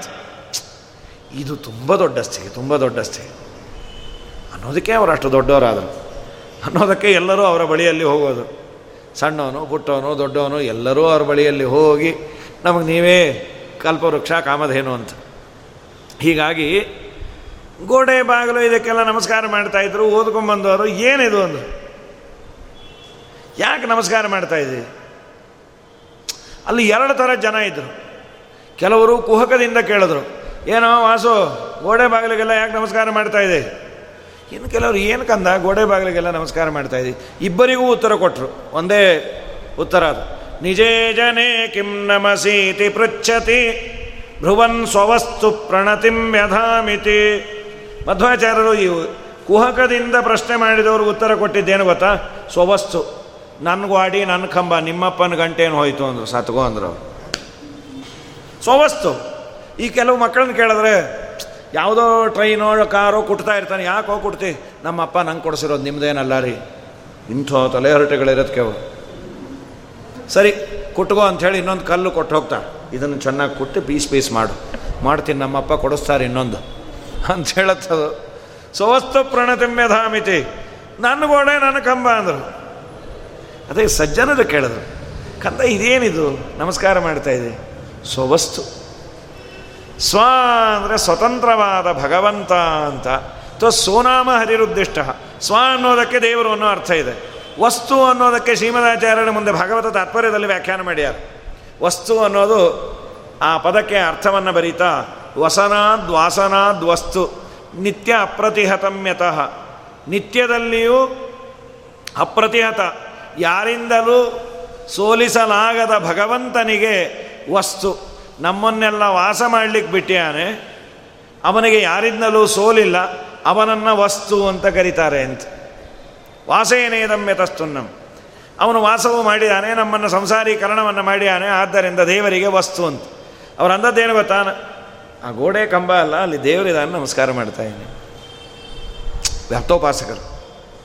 ವಾಯುದೇವರಿಗೆ ಎಲ್ಲಿ ನೋಡಿದ್ರು ದೇವರು ಕಾಣಿಸ್ತಾನಂತ. ಗೋಡೆ ಕಂಬ ಅದು ಕಾಣೋದೇ ಇಲ್ಲ. ವಾಯುದೇವರ ಆವೇಶ ಇದ್ದ ಪ್ರಹ್ಲಾದರಾಜರಿಗೆ ಕಂಬದಲ್ಲಿ ನರಸಿಂಹ ಅಂದರೆ ವಾಯುದೇವರು ಕೇಳಬೇಕಾ? ಎಲ್ಲಿ ನೋಡಿದ್ರು ದೇವರು ದೇವರು. ಎಳ್ಳು ಕೊನೆಯ ಮುಳ್ಳು ಮನೆಯ ಪೊಳ್ಳು ಬಿಡದೆ ಒಳಗೆ ಹೊರಗೆ. ಎಲ್ಲ ಠಾವಿನಲ್ಲಿ ಲಕುಮಿನಲ್ಲನಿದ್ದಾನೆ ಪ್ರಾಣಿ. ಚಿಂತ್ಯಾಕ ಮಾಡತಿದಿ ಚಿನ್ಮಯನಿದ್ದಾನೆ ಚಿಂತಾರತ್ನವೆಂಬು ಅನಂತನಿದ್ದಾನೆ ಗೋಪ್ತಾದ್ರ ಜಗದ್ವ್ಯಾಪ್ತ ಭಜಕರ ಆಪ್ತ ನೆನೆಸಿ ಕಂಬದಲ್ಲಿ ಪ್ರಾಪ್ತನಾದ ಪ್ರಹ್ಲಾದನ ಪರಮಾತ್ಮನಿದ್ದಾನೆ ಪ್ರಾಣಿ ಚಿಂತ್ಯಾಕ ಮಾಡುತ್ತೀದಿ ಚಿನ್ಮಯನಿದ್ದಾನೆ ಸ್ವವಸ್ತು ಪ್ರಣತಿಮ್ಯಧಾಮಿತಿ ಅಂದರೆ ನನ್ನ ದೇವರಿಗೆ ನಮಸ್ಕಾರ. ಎಲ್ಲ ಕಡೆ ದೇವರನ್ನು ಕಾಣ ಕಾಣ್ತಾ ಇದ್ದೀನಿ. ಅಂಥೇಳಿ ಗುರೋಕ್ಕಿಲನ್ವೇಷಣವನ್ ಜಗದ್ಗುರು ತದಾ ಜಗಾಮ ಅಖಿಲ ಲೋಕ ಶಿಕ್ಷಕ. ಒಳ್ಳೆ ಗುರುಗಳನ್ನು ಹುಡುಕಬೇಕು. ನಾನು ಸನ್ಯಾಸ ತಗೋಬೇಕು, ಯೋಗ್ಯರಾದ ಗುರುಗಳನ್ನು ಹುಡುಕಬೇಕು ಅಂತ ಎಲ್ಲ ಗೊತ್ತಿರುವ ವಾಯುದೇವರು ನಾಟಕವನ್ನು ಆಡಿದ್ದಾರೆ. ಎಲ್ಲ ಲೋಕಕ್ಕೆ ಶಿಕ್ಷಣವನ್ನು ಕೊಡಬೇಕು.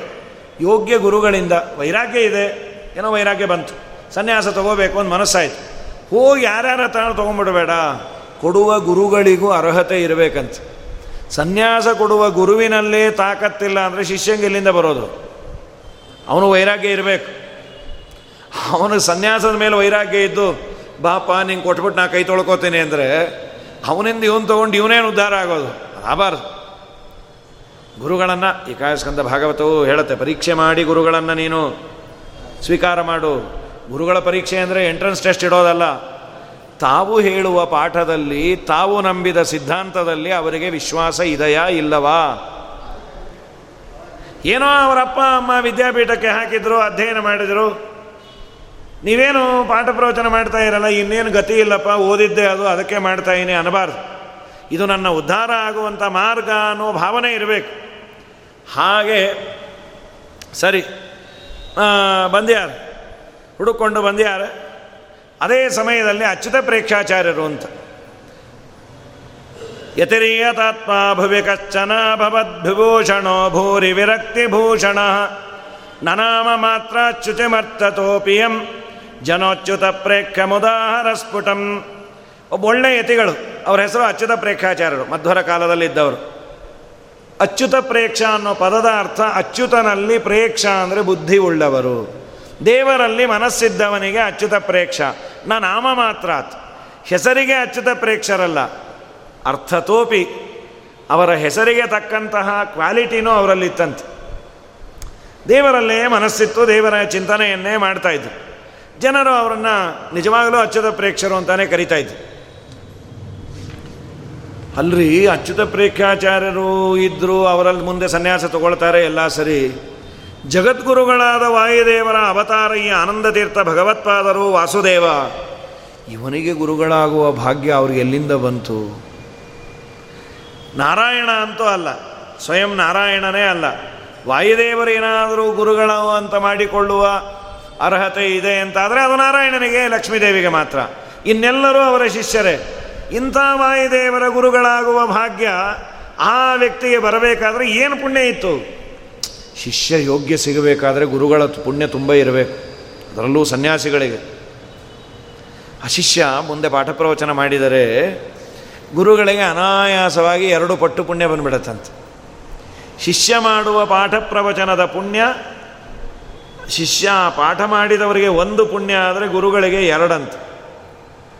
ಈ ಶಿಷ್ಯನ ಶಿಷ್ಯ ಏನಾದರೂ ಪಾಠ ಮಾಡಿದರೆ ಆ ಪರಮ ಗುರುಗಳಿಗೆ ನಾಲ್ಕು ಪಟ್ಟಂತೆ. ಟೂ ಇಂಟು ಟು ಮಲ್ಟಿಪ್ಲೈ ಆಗುತ್ತೆ. ನಾಲ್ಕು ಇಂಟು ಎರಡಲ್ಲ ನಾಲ್ಕು ನಾಲ್ಕಲೇ ಹದಿನಾರಂತೆ. ಮುಂದೆ ಇನ್ನೊಬ್ಬ ಶಿಷ್ಯ ನಾಲ್ಕನೇ ತಲೆ ಏನಾದರೂ ಪಾಠ ಪ್ರವಚನ ಮಾಡಿದ್ರೆ. ಆಚಾರ್ಯರ ಪರಂಪರೆಯಲ್ಲಿ ಬಂದಂತಹ ದೊಡ್ಡ ದೊಡ್ಡ ಮಹಾನುಭಾವರು, ಪದ್ಮನಾಭ ತೀರ್ಥರು, ನರಹರಿ ತೀರ್ಥರು, ಜಯತೀರ್ಥರು, ವಿಜಯಧ್ವಜ ಭಟ್ಟಾರಕರು, ವ್ಯಾಸರಾಜರು, ವಾದಿರಾಜರು, ಶ್ರೀಪಾದರಾಜರು, ರಘುತ್ತಮ ಸ್ವಾಮಿಗಳು, ಸತ್ಯಬೋಧರು, ರಾಘವೇಂದ್ರ ತೀರ್ಥರು ಇವತ್ತಿನವರೆಗೂ ಪಾಠ ಪ್ರವಚನವನ್ನು ಮಾಡುವ, ಸುಧಾದಿ ಗ್ರಂಥಗಳನ್ನು ಮಂಗಳ ಮಾಡುವ, ವಿಶೇಷ ತೀರ್ಥರೋ, ಸತ್ಯಾತ್ಮ ತೀರ್ಥರೋ, ಇನ್ನಿತರ ಸ್ವಾಮಿಗಳು, ಯಾರೇ ಮಾಡಿದ ಪುಣ್ಯದ ರಾಶಿ ರಾಶಿ ಬೇಡ ಅಂದರೂ ಅಚ್ಯುತ ಪ್ರೇಕ್ಷರಿಗೆ ಹೋಗ್ಬೇಕಂತ ಚಾನಲ್ ಅದು. ವಾಯುದೇವರಿಗೆ ಈ ಪುಣ್ಯ ಅದು. ಆಚಾರ್ಯರು ಹೇಳ್ತಾರೆ, ಮಾಡಿದ ಎಲ್ಲ ಪುಣ್ಯಗಳು ಹೋಗೋದು ಬ್ರಹ್ಮದೇವರಿಗಂತ. ಮಾಡಿದ ಎಲ್ಲ ಪಾಪಗಳು ಹೋಗೋದು ಕಲಿಗೆ. ಅದು ಎರಡು, ನಿನಗೆ ಬೇಕೋ ಬೇಡೋ ಹೋಗೇ ಹೋಗುತ್ತದು. ಆಕಾಶಾತ್ ಪತಿತಂತೋಯಂ ಮೆತಾಗಚ್ಚಿದ ಸಾಗರಂ.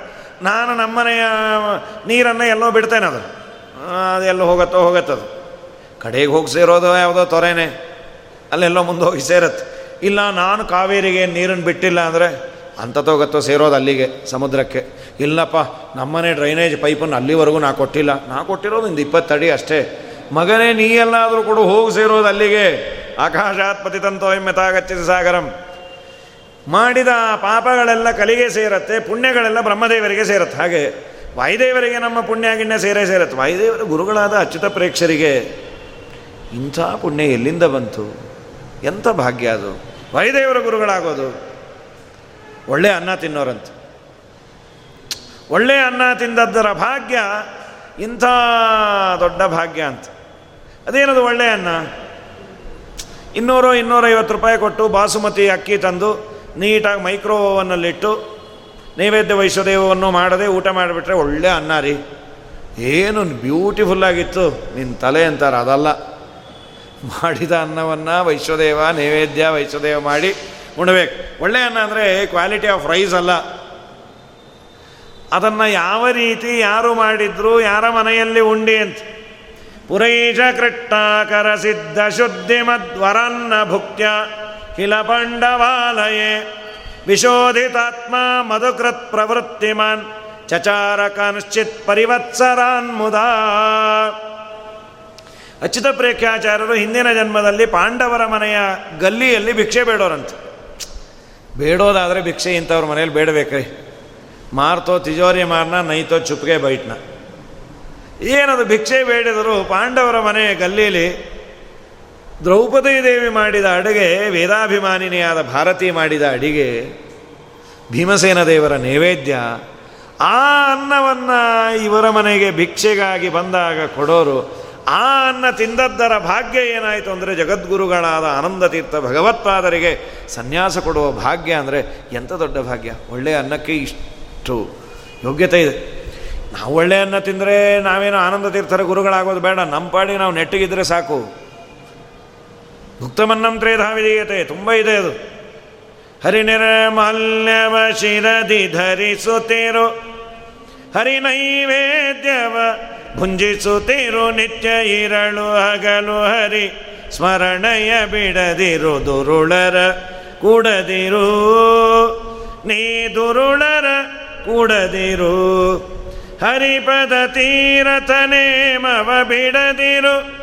ಹರಿಪರ ದೇವತೆಯಂದರು ಪುತಲಿರು ಗುರುಮುಖದಿಂದ ಸಚ್ಚಾಸ್ತ್ರ ಪುರಾಣವ ನಿರುತದಿ ಕೇಳುತ್ತಿರು. ನೀ ನಿತ್ಯ ನಿರುತದಿ ಕೇಳುತ್ತಿರು. ನಾರಾಯಣ ನನೇ, ಮನವೇ ನಾರಾಯಣ ನೆನೆ. ನಾರಾಯಣನ ಮನ್ನಿಸು, ವರ್ಣಿಸು ಆರಾಧನೆಗಳ, ಮಾಡುತ್ತ ಪಾಡುತ್ತ ನೀರಾಜನದಿಂದ ಅರ್ಚಿಸು, ಮೆಚ್ಚಿಸು ಪಾರಾಯಣ ಪ್ರಿಯನ ವೇದ. ಪಾರಾಯಣ ಪ್ರಿಯನ ನಾರಾಯಣ ನೆನೆ. ಒಳ್ಳೆ ಅನ್ನ, ಆಹಾರ, ಉಪನಿಷತ್ತು ಹೇಳೋದು. ಭುಕ್ತಮನ್ನಂ ತ್ರೇಧಾವಿಯತೆ ತಿಂದ ಅನ್ನ ಮೂರು ಭಾಗವಾಗಿ ನಮ್ಮ ದೇಹದಲ್ಲಿ ಕವಲೊಡೆಯುತ್ತೆ. ಒಂದು ದೇಹಕ್ಕೆ ಬೇಕಾದ ಶಕ್ತಿಯನ್ನು ಒದಗಿಸತ್ತೆ, ಇನ್ನೊಂದು ಮಲವಾಗಿ ಆಚೆ ಬರುತ್ತೆ. ಅನ್ನದ ಅತಿ ಸೂಕ್ಷ್ಮವಾದ ಭಾಗ ಮನಸ್ಸಿನ ಮೇಲೆ ಪರಿಣಾಮವನ್ನು ಬೀರತ್ತಂತೆ. ಒಂದೋ ಎರಡೋ ದಿನ ಕೆಟ್ಟನ್ನ ತಿಂದರೆ ಪರಿಣಾಮ ಬೀರಿದ್ದು ಇತಿಹಾಸದಲ್ಲಿ ಕೇಳ್ತೀವಿ. ರಾಘವೇಂದ್ರ ಸ್ವಾಮಿಗಳ ಅಪಾರ ಭಕ್ತರು ಇಬರಾಮಪುರದ ಅಪ್ಪ ಅವರು ಅಂತ. ಅನೇಕ ಜನ ಕೇಳಿರಬಹುದು. ಅವರು ವಂಶಸ್ಥರು ಇದ್ದಾರೆ. ಇಬ್ರಾಹಿಂಪುರ ಇಬ್ರಾಹಿಂ ಅನ್ನೋದು ಯಾಕೆ ಅಂತ ಇಬರಾಮ ಅಂತ ಇಬ್ರಾಮಪುರ ಅಂಥೇಳಿ ಇಬ್ರಾಮಪುರ. ಆ ಅಪ್ಪ ಅವರು ರಾಯರಲ್ಲಿ ವಿಚಿತ್ರ ಭಕ್ತಿ ವಿಚಿತ್ರ ಭಕ್ತಿ. ಅವರಲ್ಲಿ ಒಂದು ಪಂಚಮುಖಿ ಪ್ರಾಣದೇವರು. ಇವತ್ತು ಇದೆ ಆ ವಂಶಸ್ಥರಲ್ಲಿ. ಮೈಸೂರಿನ ಅರಮನೆಯಲ್ಲಿ ಅದು ಸಿಕ್ಕಿದ್ದು. ಅವರಿಗೆ ದೇವರು ಸೂಚನೆ ಮಾಡಿದ ಮೇಲೆ ಮೈಸೂರಿನ ಅರಮನೆಯಲ್ಲಿ ತೋಡಿದ ಮೇಲೆ ಸಿಕ್ಕಿದ್ದು, ಅರಮನೆ ತೋಡಿದ್ರೆ ಬರ್ತೀವಿ ಅಂದವ್ರಂತೀವಿ ಅರಮನೆ ಅವನು ತೋಡ್ತಾರೆ ರೀ ಆಚಾರ ನಮ್ಮ ಬರಬೇಕು. ನಿಮ್ಮ ಮನೆ ಬಾಗಿಲು ಮುರಿದ್ರೆ ಬರ್ತೀನಿ ಅಂದರೆ ಏನು ಬೇಕಾಗಿಲ್ಲ, ಬಿಟ್ಕೊಳ್ರಿ ಅಂತ. ಬಾಗಿಲು ತೆಗೀರಿ ಅಂದರೆ ಸರಿ, ಬಾಗಿಲು ಮುರಿದ್ರೆ ಬರ್ತೀವಿ ಅಂದರೆ ಅಂಥದ್ದು ಅರಮನೆಯನ್ನು ತೋಡಿದರೆ ಬರ್ತೇನೆ ಅಂದರೆ ಬನ್ನಿರಿ ಅಂದ್ರಂತೆ. ಅಲ್ಲಿ ಸಿಕ್ಕಿದ್ದು. ಆ ಅಪ್ಪ ಅವರ ಕಾಲದಲ್ಲಿ ಅವರು ಒಳ್ಳೆ ಸನ್ಯಾಸಿಗಳಿಗೆ ಯಾವ ರೀತಿ ನಡೀಬೇಕು, ವೈಭವ ಹಾಗೆ ನಡೀತಾ ಇತ್ತು. ಯಾರದೋ ಮನೆಯಲ್ಲಿ ಬಂದು, ಯಾರೇ ಪೂಜಾ ಗೀಜಾ ಎಲ್ಲ ಆಯಿತು, ಅವರ ಮನೆಯಲ್ಲಿ ಇದ್ದ ಆಭರಣವನ್ನು ಕೊಡೋರು. ದೇವರಿಗೆ ಏರಿಸಿ ಕೊಡ್ರಿ ಅಂತ. ಬಲಸೇವೆ ಅಂತ ಮಾಡಲಿಕ್ಕೆ ಅವರು ಒಬ್ಬರು ಆಚಾರ್ಯರಿದ್ದರು ನಾರಾಯಣಾಚಾರ್ಯರು ಅಂತ. ಅವರು ಅದರದೆಲ್ಲ ಉಸ್ತುವಾರಿ ನೋಡ್ಕೊಂಬರು. ಕೊಟ್ಟಿದ್ದನ್ನು ವಾಪಸ್ ಕೊಡೋದು, ಇಸ್ಕೊಂಬೋದು, ಇದೆಲ್ಲ. ಅವ್ರಿಗೆ ಅಡುಗೆ ಮಾಡಿ ಹಾಕೋರು. ಅಪ್ಪ ಅವ್ರಿಗೆ, ಅವರು ಒಂದು ಇಬ್ಬರು ಮೂರು ಜನ ಮಾತ್ರ ಅದನ್ನು ಭೋಜನ ಮಾಡೋರು. ಯಾವುದೋ ಒಂದು ಊರಿಗೆ ಹೋದರು, ಯಾವುದೋ ಆಭರಣ ಕೊಟ್ಟಿದ್ರು, ಮಾರನೇ ದಿವಸ ಮತ್ತೊಂದು ಊರಿಗೆ ಬಂದ ಮೇಲೆ ಅಪ್ಪ ಅವ್ರ ಹತ್ರ ಬಂದು ಕಾಲು ಹಿಡ್ಕೊಂಡ್ರು. ಸ್ವಾಮಿ, ಕ್ಷಮಿಸ್ಬೇಕು. ದೊಡ್ಡ ಅಪರಾಧ ನನ್ನಿಂದ ಆಯಿತು. ಆಯಿತು, ನಾಳೆಯಿಂದ ಅವರು ಕೊಟ್ಟ ಅಕ್ಕಿಲೇ ಅಡುಗೆ ಮಾಡುವ ಅಪರಾಧ ಆಗೋದಿಲ್ಲ ಅಂತ ಸ್ವಾಮಿ, ಅಕ್ಕಿದಲ್ಲ ಕಥೆ, ನಾನು ಇನ್ನೇನೋ ಮಾಡಿ ನೀ ಏನು ಮಾಡಿದೆ ನಂಗೆ ಗೊತ್ತಿತ್ತು ಅಂತ ಹೇಳಿದ್ರು ಅದೇನಾಗಿತ್ತು, ಅವರ ಕೊಟ್ಟ ವಜ್ರದ ಆಭರಣವನ್ನು ಇವರು ಗೊತ್ತಿಲ್ಲದೆ ದೇವರ ಪೆಟ್ಟಿಗೆಯಲ್ಲಿ ಕಟ್ಕೊಂಡ್ಬಂದ್ಬಿಟ್ಯಾರ ವಾಪಸ್ ಕೊಡ ಒಂದೇ ದಿವಸ, ವಾಪಸ್ಸು ಕೊಡದೇ ಇರೋದಕ್ಕೆ ಅವಳಿಗೆ ಏನು ಕಾಳಜಿ ಅಂದರೆ, ನಾನು ಕಳ್ಳತನ ಮಾಡಿದ್ನೋ ಏನು ಅಂತ. ಇವತ್ತು ನಮಗೆ ಆ ಥರದ್ದೆಲ್ಲ ಮೆಂಟಾಲಿಟಿ ಇಲ್ಲ. ಯಾರ್ದೋ ಮನೇಲಿ ಏನೋ ಕೊಟ್ಟಿದ್ದನ್ನು ನಮ್ಮ ಜೊತೆ ತಂದಿರ್ತೀವಿ. ಅಯ್ಯೋ ತಂದುಬಿಟ್ವಿ, ಅನ್ಯಾಯ ಅನ್ಕೊಂಡು ಹೋಗ್ಲಿ ಬಿಡು, ದೇವರ ಸಂಕಲ್ಪ ಬಂದುಬಿಟ್ಟಿದೆ ಅಂತೀವಿ ನಾವು. ತಂದ್ವಿ ಅನ್ನೋದೇ ಇಲ್ಲ. ಭಗವತ್ ಸಂಕಲ್ಪ ಅವರೇ ಕೇಳಿದ್ರೆ ಕೊಡೋಣ, ಇಲ್ಲಾಂದ್ರೆ ಮರತ್ರ ಮರೆತು ಬಿಡಲಿ. ಏನಂತ ಅವ್ರದ್ದಾದ್ರೇನು ನಮ್ಮದೇನು? ಈಶಾವಾಸ್ಯಮಿದಂ ಸರ್ವಂ. ಅಂಥೇಳಿ. ಇದು ಇವತ್ತಿನ ದೌರ್ಬಲ್ಯ. ಹಿಂದೆ ಅದರ ಯಜಮಾನನನ್ನು ಕೇಳದೆ ಒಂದು ಹುಲ್ಲು ತಂದರೂ ತಂದರು ಕಳ್ಳತನ ಅಂತ. ಭಾಗವತದಲ್ಲಿ ಅದನ್ನೇ ಬರೀತಾರೆ. ಅಸ್ತೇಯ ಅಂತ. ಕಳ್ಳತನ ಅಂದರೆ ಏನು? ಕಳ್ಳತನ ಮಾಡದೇ ಇರೋದು ಅಂದ್ರೆ ಏನು? ಸ್ವಾಮ್ಯ ಅನನುಗ್ನಯ ತೃಣಾದೇರಪಿ ಅಗ್ರಹಣಂ ಅಂತ ಯಾದವಾರ್ಯರು ಬರೀತಾರೆ. ಅದರ ಓನರ್ ಅಂತಾದ ಮೇಲೆ ಅವನ ಪರ್ಮಿಷನ್ ಇಲ್ಲದೆ ಒಂದು ಹುಲ್ಲು ಕಡ್ಡಿಯನ್ನು ತಗೋಬಾರ್ದು. ಅದು ಅವನಿಗೆ ಉಪಯೋಗ ಇದೆಯೋ ಬಿಟ್ಟಿದೆಯೋ ಅದು ಮುಗಿದೋಯ್ತು. ನಾನು ಅದನ್ನು ತಂದುಬಿಟ್ರೆ ಏನು ಮಾಡಲಿ? ಅದಕ್ಕೆ ಅಪ್ಪ ಅವರಂದರು ನೀವು ಯಾಕೆ ಅವರು ಕೊಟ್ಟ ಅಕ್ಕಿ ಬೇರೆ ಮಾಡಿದ್ರಿ? ಸ್ವಾಮಿ ಅದಲ್ಲ ಅಂದರು. ಅದೇ ಕಾರಣ ಅಂದರು. ಅದೇನಾಗಿತ್ತು? ಅವರ ಮನೆಯಲ್ಲಿ ಅವತ್ತು ಅಕ್ಕಿ ಕೊಟ್ಟಿದ್ದು. ಸ್ವಲ್ಪ ದಪ್ಪ ಇತ್ತದು. ಈ ತುಂಬ ದಪ್ಪ ಅಕ್ಕಿ ಇದ್ದರೆ ಅದು ತಿನ್ನೋದು ಕಟ್ಟ ಗಜೇಂದ್ರ ಭೋಗ ಅಂತ ಕರೀತಾರೆ ಅದು. ಆನೆಗೆ ಸುಖವಾಗಿರುತ್ತದೆ. ಅವರಂದರು ಇದು ನಮ್ಮ ಅಪ್ಪ ಅವ್ರಿಗೆ ಜ ಅರಗೋದಿಲ್ಲ ಅಂದ್ಬಿಟ್ರೆ. ಅಪ್ಪ ಅವ್ರ ತಲೆ ಮೇಲೆ ಹಾಕಿದ್ರು. ತೆಳು ಅಕ್ಕಿ ಇದ್ದರೆ ತೊಗೊಂಬನ್ರಿ. ಇವತ್ತಿನ ಕಾಲ ಅಲ್ಲ ಅದು. ಈಗಿಲ್ಲ ಅಂದರೆ ಇಲ್ಲ ರಾಘವೇಂದ್ರ ಸ್ಟೋರ್ಗೆ ಹೋಗು, ಏನು ಸಿಗತ್ತೋ ತೊಗೊಂಬ. ಸರಿ, ಅಲ್ಲೂ ಬಾಗಿಲು ಅಂದರೆ ಸರಿ, ಆ ಕ್ಯಾಟ್ರಿಂಗ್ ಅವ್ರು ಫೋನ್ ಮಾಡಿಬಿಡು, ಅವರೇ ತಂದುಬಿಡ್ತಾರೆ. ಮಾಡಿದ ಅನ್ನನ್ನೇ. ಅಂಥೇಳಿ ಇವತ್ತು ಸುಸೂತ್ರದ ಕಾಲ ಅಂತೀವಿ. ಇರಲಿಲ್ಲ, ಮನೆಯಲ್ಲಿದ್ದದ್ದನ್ನೇ ಕೊಡಬೇಕು. ಆದರೆ ಅವ್ರು ಹೇಗೆ ತಿಳ್ಕೊಂಡಿದ್ರು ಏನೋ, ಆ ಮನೆಯಿಂದ ಒಂದು ನಾಲ್ಕು ಮನೆ ದೂರದಲ್ಲಿ ಒಳ್ಳೆ ತಳೂ ಅಕ್ಕಿ. ಅವ್ರ ಮನೇಲಿದೆ ತೊಗೊಂಬನ್ನಿ. ಅವ್ರಿಗೆ ಹೇಳ್ರಿ, ಮತ್ತು ದಾನಕ್ಕೆ ಅಂದ್ರೆ ಅವರು ಕ ದಪ್ಪದ ಕೊಡೋದೇ ಇಟ್ಕೊಂಡು ಯಾರು? ಅದಲ್ಲ ಮನೆಗೆ ಯಾರೋ ದೊಡ್ಡವರು ಬಂದು ಯಾರೇ ಕೊಡ್ರಿ ಅಂತ. ಚಳು ಅಕ್ಕಿ ಕೊಟ್ಟರು ಅಡುಗೆ ಎಲ್ಲ ಆಯಿತು, ಅದರ ನೈವೇದ್ಯ ಆಯಿತು, ಭೋಗ ಆಯಿತು, ಭೋಜನವೂ ಆಯಿತು. ಮಾರನೇ ದಿನ ಈ ಹಣೆ ಬರ ಅವ್ರು ಬಂದು ಹೇಳಿದ್ದು. ಸ್ವಾಮಿ, ಆ ಅಕ್ಕಿಗೂ ಈ ಕಳ್ಳತನಕ್ಕೂ ಏನು ಸಂಬಂಧ ಅಂದರು? ಅಕ್ಕಿ ತಂದೆ ಅಲ್ಲ, ಅವರ ಮನೆಯಲ್ಲಿ ಸಂಪಾದನೆ ಹೇಗೆ ಮಾಡಿದ್ದಾರೆ ಗೊತ್ತಾ ಅಂದರು. ಗೊತ್ತಿಲ್ಲ. ಅವರು ಚಿನಿವಾರರು. ಬೆಳ್ಳಿ ಬಂಗಾರದ ಕೆಲಸ ಮಾಡೋರು. ಅವರು ಏನೇ ಅಂದರು ತಾಯಿ ಆಭರಣ ಅಂದರೂ ಒಂಚೂರು ವೇಸ್ಟೇಜ್ ಹಾಕ್ತಾರಂಥದ್ದು ಏನೋ ಹಾಕ್ತಾ ಇದ್ರು ಅಂತ. ಆ ಕಾಲ ಇರಲಿ. ಅದು ಸ್ವಲ್ಪ ಕಳ್ಳತನದ ಹಣ ಇರುತ್ತೆ. ಆ ಹಣದಿಂದ ಸಂಪಾದನೆ ಮಾಡಿದ ಅಕ್ಕಿ ಅದು. ಆದ್ದರಿಂದ ನಿನಗೂ ಕಳ್ಳತನದ ಬುದ್ಧಿ ಬಂತು. ಭಕ್ತರು ಭಕ್ತಿಯಿಂದ ಏನು ಕೊಡ್ತಾರೋ ಅದನ್ನೇ ತಗೋ, ನಾಳೆಯಿಂದ ಹೀಗೆ ಮಾಡಬೇಡ. ಒಂದೇ ಒಂದು ದಿವಸ ಅವರು ಕೊಟ್ಟ ಅಕ್ಕಿಯನ್ನು ಚೇಂಜ್ ಮಾಡಿದ್ದಕ್ಕೆ ಆ ಮನೆ ಅಕ್ಕಿ ಇಷ್ಟು ಮಾಡ್ತಾ ಅಂದರು. ಹೌದು. ಮತ್ತೀಗ ಹೋಯ್ತು ಹೇಗೆ ಆ ಕಳ್ಳ ಬುದ್ಧಿ ಅಂದರು. ಅವರು ಕೊಟ್ಟ ಆಹಾರ ಎಲ್ಲ ನಿನ್ನ ದೇಹದಿಂದ ಹೊರಗೆ ಹೋಯಿತು, ಅದಕ್ಕೆ ಹೋಯಿತು ಅಂದರು. ಗೋವಿಂದ ಒಂದು ದಿವಸಕ್ಕೆ ಹೀಗಾದರೆ ನಾವು ಯಾವ್ದ್ಯಾವ್ದು ತಿಂತಾ ಇದ್ದೀವೋ ಏನೇನು ಮಾಡ್ತಾ ಇದ್ದೀವೋ ಯಾವುದೂ ನಮಗೆ ಗೊತ್ತಿಲ್ಲ. ಸುದೈವದಿಂದ ನಮಗೇನಾಗಿದೆ ಅಂದರೆ ಇಗ್ನೋರೆನ್ಸ್ ಇಸ್ ಬ್ಲಿಸ್ ಅಂತ ಏನೂ ತಿಳುವಳಿಕೆ ಇಲ್ಲದೆ ಇರೋದೇ ನಮ್ಮ ಸುಖಕ್ಕೆ ಕಾರಣ. ಅದು ಏನು ಅಕ್ಕಿನ ಅಂದರು. ಏನೋ ಯಾರೋ ಪ್ಲಾಸ್ಟಿಕ್ಕು ಅಂದರು, ಅದು ಎಲ್ಲಿಂದ ಈ ಚೈನಾದಿಂದ ಪ್ಲಾಸ್ಟಿಕ್ ಅಕ್ಕಿ ಬೇರೆ ಬರ್ತಿದೆ ಅಂತ. ಅಕ್ಕಿ ಕಳ್ಳರಲ್ಲ, ಅಕ್ಕಿಲೇ ಕಳ್ಳತನ ಆಗ್ತಾಯಿದೆ ಈಗ. ಒಂದು ದಿವಸ ತಿಂದದ್ದಕ್ಕೆ ಹೀಗಾಗೋದಾದರೆ ಯಾವುದ್ಯಾವುದೋ ಹೊಲಸು ಪದಾರ್ಥವನ್ನು ಅನಾದಿ ಕಾಲದಿಂದ ನಾವು ತಿಂದುಕೊಂಡು ಬಂದು ನಮ್ಮ ಮನಸ್ಸು ಇಷ್ಟು ಮಟ್ಟಿಗೆ ನೆಟ್ಟಿಗಿರೋದೇ ನಮ್ಮ ಹಿರಿಯರ ಪುಣ್ಯ ಅಷ್ಟೇ. ನಾವೇನೋ ಭಾರಿ ತಿಂತಾ ಇದ್ದೀವಿ ಅಂತಲ್ಲ. ಆದಷ್ಟು ಮಕ್ಕಳಿಗೆ ಸ ನಾವಾಗಲಿ ಮಕ್ಕಳಿಗಾಗಲಿ ದೇವರಿಗೆ ನಿವೇದಿತವಾದ ಅನ್ನ ಆಹಾರಗಳನ್ನು ಹಾಕಿದರೇನೆ ಸನ್ಮಾರ್ಗದಲ್ಲಿ ಇರ್ತಾರೆ. ಆಹಾರ ತುಂಬ ನಮ್ಮ ಮನಸ್ಸಿನ ಮೇಲೆ ಪರಿಣಾಮವನ್ನು ಬೀರುತ್ತೆ. ಅಚ್ಯುತ ಪ್ರೇಕ್ಷರಿಗೆ ಈ ಭಾಗ್ಯ ಬರಲಿಕ್ಕೆ ಅದೇ ಕಾರಣ ಅಂದ್ರೆ. ಅಲ್ಲರಪ್ಪ ಕೌಂಟರ್ ಅಟ್ಯಾಕ್ ಮತ್ತೆ ಮಾಡ್ತಾರೆ. ಅಚ್ಯುತ ಪ್ರೇಕ್ಷರು ಪಾಂಡವರ ಮನೆಯಲ್ಲಿ ಅನ್ನ ತಿಂದದ್ದರಿಂದ ಅವರು ಮಧ್ವಾಚಾರ್ಯರು ಗುರುಗಳಾಗೋ ಭಾಗ್ಯ ಬಂತು ಅಂದ್ರಲ್ಲ, ಅವರು ಕುಶಾಸ್ತ್ರವನ್ನು ಓದಿದ್ಯಾಕೆ ಅದು ಓದಬಾರ್ದಾಗಿತ್ತಲ್ವಾ? ಅಥವಾ ಏನೋ ಆ ಕಾಲದಲ್ಲಿ ಮಧ್ವಾಚಾರ್ಯರು ಇನ್ನೂ ಅವತಾರ ಆಗಿರಲಿಲ್ಲ, ಮಧ್ವಶಾಸ್ತ್ರ ಓದೋಣ ಅಂದರೆ ಸರಿ, ಕುಶಾಸ್ತ್ರವನ್ನು ಓದಿದ್ರು, ಅದರಿಂದ ಪಾಪ ಬರಲಿಲ್ವಾ? ಕುಶಾಸ್ತ್ರವನ್ನು ಅನಿವಾರ್ಯವಾಗಿ ಆ ಕಾಲದಲ್ಲಿ ಇದ್ದದ್ದರಿಂದ ಓದಿದ್ರೂ ಕನ್ವಿನ್ಸ್ ಆಗಿರಲಿಲ್ಲ. ಆದರೆ ಅದನ್ನು ಓದಿದ್ದಕ್ಕೆ ಅವರಿಗೆ ಪಾಪ ಬರಲಿಲ್ಲ. ಯಾಕೆ ಅಂದರೆ ಮುಂದೆ ಮಧ್ವರಿಂದ ಅವರು ಸರಿಯಾದ ಶಾಸ್ತ್ರವನ್ನು ಕೇಳಿದ್ದರಿಂದ ಅವ್ರು ಯಾವುದೂ ಬರಲಿಲ್ಲ. ಅಭೂತ್ಕುಶಾಸ್ತ್ರಾಭ್ಯಸನಂ ನಪಾತಕಂ ಕ್ರಮಾಗತತ್ವಿಪ್ರತಿಸಾರತೋಯತೆ ಯಥಾ ಕುಶಸ್ತ್ರದ್ಯಸನಂ ಮುರದ್ವಿಷಃ ಪದಾಂಬುಜೆ ವ್ಯಾದವರಸ್ಯ ಗರ್ಹಿತಂ. ಅದು ಹೇಗೆ ಅಂದರೆ ಕೃಷ್ಣನ ಪಾದಕ್ಕೆ ಜರ ಅನ್ನೋ ವ್ಯಾಧ ಬಾಣವನ್ನು ಬಿಟ್ಟ. ಬಾಣ ಬಿಟ್ಟು ಓಡಿ ಬರ್ತಾನೆ. ಕೃಷ್ಣ, ಸ್ವಾಮಿ, ನಾನು ಅಪರಾಧ ಮಾಡಿದೆ, ನಿನಗೆ ಬಾಣ ಬಿಟ್ಬಿಟ್ರೆ ನನ್ನ ಗತಿ ಏನು? ದೇವರನ್ನ, ಅದೇ ನಿನ್ನ ತಪ್ಪಲ್ಲ, ನಾನೇ ಬಾಣ ಬಿಡಿಸ್ಕೊಂಡಿದ್ದು, ನೀನು ವ್ಯಾಧ. ವ್ಯಾಧನ ಕರ್ಮವೇ ಅದು. ನಿಂಗೇನು ಪಾಪ ಇಲ್ಲ ಅಂತ ಯಾಕೆ ಅಂದರೆ ಆ ವ್ಯಾಧ ಜನ್ಮ ಬಂದಿದ್ದೇ ದೇವರು ಒದ್ದಿದ್ದಕ್ಕೆ. ದೇವರಿಗೆ ಪಾದದಿಂದ ಒದ್ದದ್ದಕ್ಕೆ ವ್ಯಾಧ ಜನ್ಮ ಬಂತು. ಇನ್ನು ಬಾಣ ಚಿಚ್ಚಿದ್ರೆ ಇನ್ಯಾವ ಜನ್ಮ ಕೊಡ್ತೀಯೋ ಸ್ವಾಮಿ, ಹಂದಿಯೋ, ನಾಯಿಯೋ, ನರಿಯೋ? ದಯಮಾಡಿ ಹಾಗೆ ಮಾಡಬೇಡ ದೇವರಂದ. ಆಗ ನೀನು ಬ್ರಾಹ್ಮಣನಾಗಿ ಗೊತ್ತಿದ್ದು ಒದ್ದಿದ್ದಕ್ಕೆ ಈ ಜನ್ಮ. ಈ ಜನ್ಮದಲ್ಲಿ ನೀನು ಬಾಣ ಬಿಟ್ಟಿದ್ದು ಏನು ತಪ್ಪಲ್ಲ. ನಿನ್ನ ಕರ್ತವ್ಯವೂ ಹೌದು, ನಾನು ಬಿಡಿಸ್ಕೊಂಡೇನು.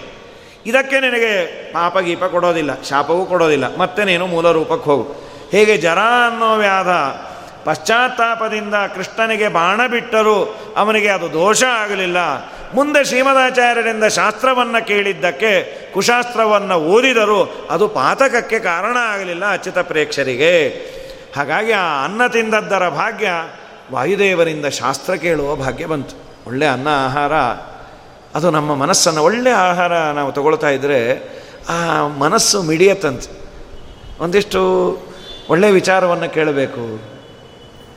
ಒಳ್ಳೆಯ ಆಹಾರ ಸರಿ ಇಲ್ಲ ಅಂತ ಆದರೆ ಒಳ್ಳೆಯ ವಿಚಾರ ಅಂದರೆ ಅಲರ್ಜಿ ಆಗತ್ತಂತೆ. ಗ್ಯಾರಂಟಿ ಅದು. ನಮ್ಮ ಮನಸ್ಸು ಒಳ್ಳೆಯದರ ಕಡೆ ಹೋಗಬೇಕು ಅಂದರೆ ನಿತ್ಯದಲ್ಲಿ ತೀರ್ಥ, ಪ್ರಸಾದ, ಯೋಗ್ಯವಾದದ್ದು, ಯೋಗ್ಯರ ಸಹವಾಸ ಇದ್ದರೆ ಅದಕ್ಕೆ ಟ್ಯೂನಪ್ ಆಗತ್ತೆ. ಅದು ಬೇಕು ಅನಿಸತ್ತೆ. ಒಂದು ದಿವಸ ನೈವೇದ್ಯ ಬಿಟ್ಟು ತಿನ್ನಬೇಕು ಅಂದರೆ ಮನಸ್ಸು ಬರೋದಿಲ್ಲ. ಇದು ಹೇಗೆ ತಿನ್ನೋದು? ಬೇಡ ಬಿಡಿ. ಅಷ್ಟೇ ಅಲ್ಲ ಮನಸ್ಸು ಅದು ಒಳ್ಳೆಯದನ್ನು ಗ್ರಾಸ್ ಮಾಡೋಣ ಒಳ್ಳೆಯ ವಿಚಾರವನ್ನು ಕೇಳುವ ಅಂತ ಇರತ್ತಂತೆ. ನನಗೆ ಒಬ್ಬರು ಸೈಂಟಿಸ್ಟ್ ಸಿಕ್ಕಿದ್ರು, ನಾನು ಅವ್ರ ಹತ್ರ ಅಡ್ರೆಸ್ ತೊಗೊಳ್ಳಿಲ್ಲ ಪಾಪ. ಅವರು ಎಲ್ಲೋ ಇದ್ದರು ಈಗ ಬೆಂಗಳೂರಿಗೆ ಬಂದ್ಯಾರಂತೆ ಆಕೆ ಹೇಳಿದ್ರು. ನಿಮ್ಮದು ನಾನು ಯೂಟ್ಯೂಬಲ್ಲಿ ತುಂಬ ನೋಡ್ತಾ ಇರ್ತೇನೆ. ಆಕೆ ಹೇಳಿದ್ದು ಪ್ರಾಮಾಣಿಕವಾಗಿ, ನಾನು ನಿಮ್ಮ ಪ್ರವಚನ ಕೇಳೋ ಮುಂಚೆ ಎಲ್ಲೆಲ್ಲೋ ಏನೇನೋ ತೊಗೊಳ್ತಾ ಇದ್ದೆ, ಪ್ರಾಮಾಣಿಕವಾಗಿ ಹೇಳಬೇಕು ಅಂದರೆ, ಆಮೇಲೆ ಬಿಟ್ಟೆ, ಬಿಟ್ಟ ಮೇಲೆ ನಮ್ಮದು ಸೈಂಟಿಫಿಕ್ಕಾಗಿ ಓಡುವ ಬ್ರೈನು ಶಾಸ್ತ್ರದಲ್ಲಿ ಇದನ್ನು ತಿನ್ನಬೇಡಿ ಇದನ್ನು ತಿನ್ನಿ ಅಂತ ಹೇಳಲಿಕ್ಕೆ ಏನಾದರೂ ಕರೆಕ್ಟ್ ರೀಸನ್ ಇದೆಯಾ? ಸುಮ್ಮನೆ ನಿಷೇಧ ಮಾಡಿಟ್ಟ್ಯಾರೋ ಅಥವಾ there must be some reason ಆಕೆ ಹೇಳಿದ್ದೇನೆಂದರೆ ರೀಸನ್ನು ಶಾಸ್ತ್ರದ ದೃಷ್ಟಿಯಿಂದ ನೋಡಲಿಲ್ಲಂತೆ. ಕೆಮಿಸ್ಟ್ರಿಯಲ್ಲಿ ಏನು ನೂರ ತೊಂಬತ್ತೊಂಬತ್ತು ಎಲಿಮೆಂಟ್ಸ್ ಇದೆ. ಆ ಕ್ಯಾಟಗರಿಯಲ್ಲಿ ಇದರಲ್ಲಿ ಯಾವ ಎಲಿಮೆಂಟ್ ಇದೆ, ಇದರಲ್ಲಿ ಏನಿದೆ ಅಂತ ಸೈಂಟಿಫಿಕ್ ಆಗಿ ನಾನು ನೋಡಿದಾಗ ಅನಲೈಸ್ ಮಾಡಿದಾಗ, ಯಾವ್ಯಾವುದು ಶಾಸ್ತ್ರದಲ್ಲಿ ಬೇಡ ಅಂತ ನಿಷೇಧ ಮಾಡಿದ್ದಾರೆ ಅದರಲ್ಲಿ ತಾಮಸ ಗುಣಗಳು ತುಂಬ ಇದೆ. ಅದು ಕಾಮೋದ್ರೇಕಕ್ಕೆ ಕಾರಣ ಆಗತ್ತೆ. ಅದು ಮಾಡಿರೋದೇ ಒಳ್ಳೆಯದು ಅಂತ ನಾನು ಕನ್ವಿನ್ಸ್ ಆದ ಮೇಲೆ ಈಗ ನನ್ನ ಮಕ್ಕಳಿಗೂ ಅದನ್ನು ಹೇಳ್ತಾ ರೀಸನ್ ಕೊಟ್ಟೇ ಹೇಳ್ತೀನಿ. Don't eat all these things ಇದು ನಿಮಗೆ ಹೇಗೆ ಹೇಗೆ ಎಫೆಕ್ಟ್ ಆಗುತ್ತೆ? ಮೈಂಡ್ಗೆ ಹೇಗೆ ಎಫೆಕ್ಟ್ ಆಗುತ್ತೆ? ಹೀಗೆ. ನಾನು ನನ್ನ ಕರ್ಮಕ್ಕೆ ಅವರು ಫೋನ್ ನಂಬರ್ ತೊಗೊಂಡಿದ್ರೆ ನಾನು ಒಂದಿಷ್ಟು ಕಲಿತ್ಕೋಬೋದಾಗಿತ್ತು. ಕೊಡಲಿಲ್ಲ. ಇನ್ಯಾವಾಗನ್ನ ಸಿಕ್ಕಾಗ ಅಥವಾ ಇದನ್ನು ನೋಡಿ, ಅವರೇ ಮಾಡಿದ್ರೆ ಒಳ್ಳೆಯದು ಎಲ್ಲೋ ವಿದ್ಯಾಪೀಠದಲ್ಲೋ ಎಲ್ಲೋ ಸಿಕ್ಕಿದ್ರು ಅವರು. ಹಾಗೆ ಹೇಳಿದ್ರು. ಯಾವುದು ಯಾವುದು ಶಾಸ್ತ್ರದಲ್ಲಿ ಬೇಡ ಅಂತ ಹೇಳಿದೆ, ಪೀರಿಯಾಡಿಕ್ ಟೇಬಲ್ನ ಎಲಿಮೆಂಟ್ಸನ್ನು ಅದಕ್ಕೆ ಕಂಪೇರ್ ಮಾಡಿದ್ರೆ ಖಂಡಿತ ಅದನ್ನು ಬೇಡ ಅಂತ ಸೈನ್ಸೇ ಬಿಡ್ತಾರನ್ಸ್ ಶಾಸ್ತ್ರ ಹೇಳಿದ್ದೊಂದು, ಇವತ್ತು ಶಾಸ್ತ್ರದಕ್ಕಿನ್ನ ಹೀಗೀಗೆ ಶಾ ಅಥವಾ ಒಬ್ಬ ನಾನು ಅನೇಕ ಬಾರಿ ಅಂತಿರ್ತೇನೆ. ಏನೋ ಇದು ನಡೀತಾ ಇದೆ ಅಂತ ಈಗೆಲ್ಲ. ಗರ್ಭದಲ್ಲಿರುವ ಮಗು ಸ್ಪಂದನೆ ಹೇಗೆ ಮಾಡುತ್ತೆ ಅಂತ. ವೆಸ್ಟರ್ನ್ ಮ್ಯೂಸಿಕ್ಗೋ, ಬೇರೆ ಬೇರೆ ತರಹದ ಮ್ಯೂಸಿಕ್ಗೋ, ವೇದವನ್ನು ಚಾಂಟ್ ಮಾಡಿದಾಗ, ಶ್ಲೋಕವನ್ನು ಅಂದಾಗ, ಅದರ ರೆಸ್ಪಾನ್ಸ್ ಹೇಗಿರುತ್ತೆ ಅಂದಾಗ, ವೇದ, ಪುರಾಣ ಇದನ್ನೆಲ್ಲ ಕೇಳಬೇಕಾದ್ರೆ ಅದರ ಥರ ಭಾವನೆ ಚೆನ್ನಾಗಿರುತ್ತಂತೆ. ಇದ್ಯಾವುದೋ ವೆಸ್ಟರ್ನ್ ಮ್ಯೂಸಿಕ್ಕೋ ಅದೋ ಇದೋ ಇದ್ದಾಗ ಕೆಲವು ಮಕ್ಕಳದು ಸರಿ ಇರೋದಿಲ್ಲ ಅಂತ.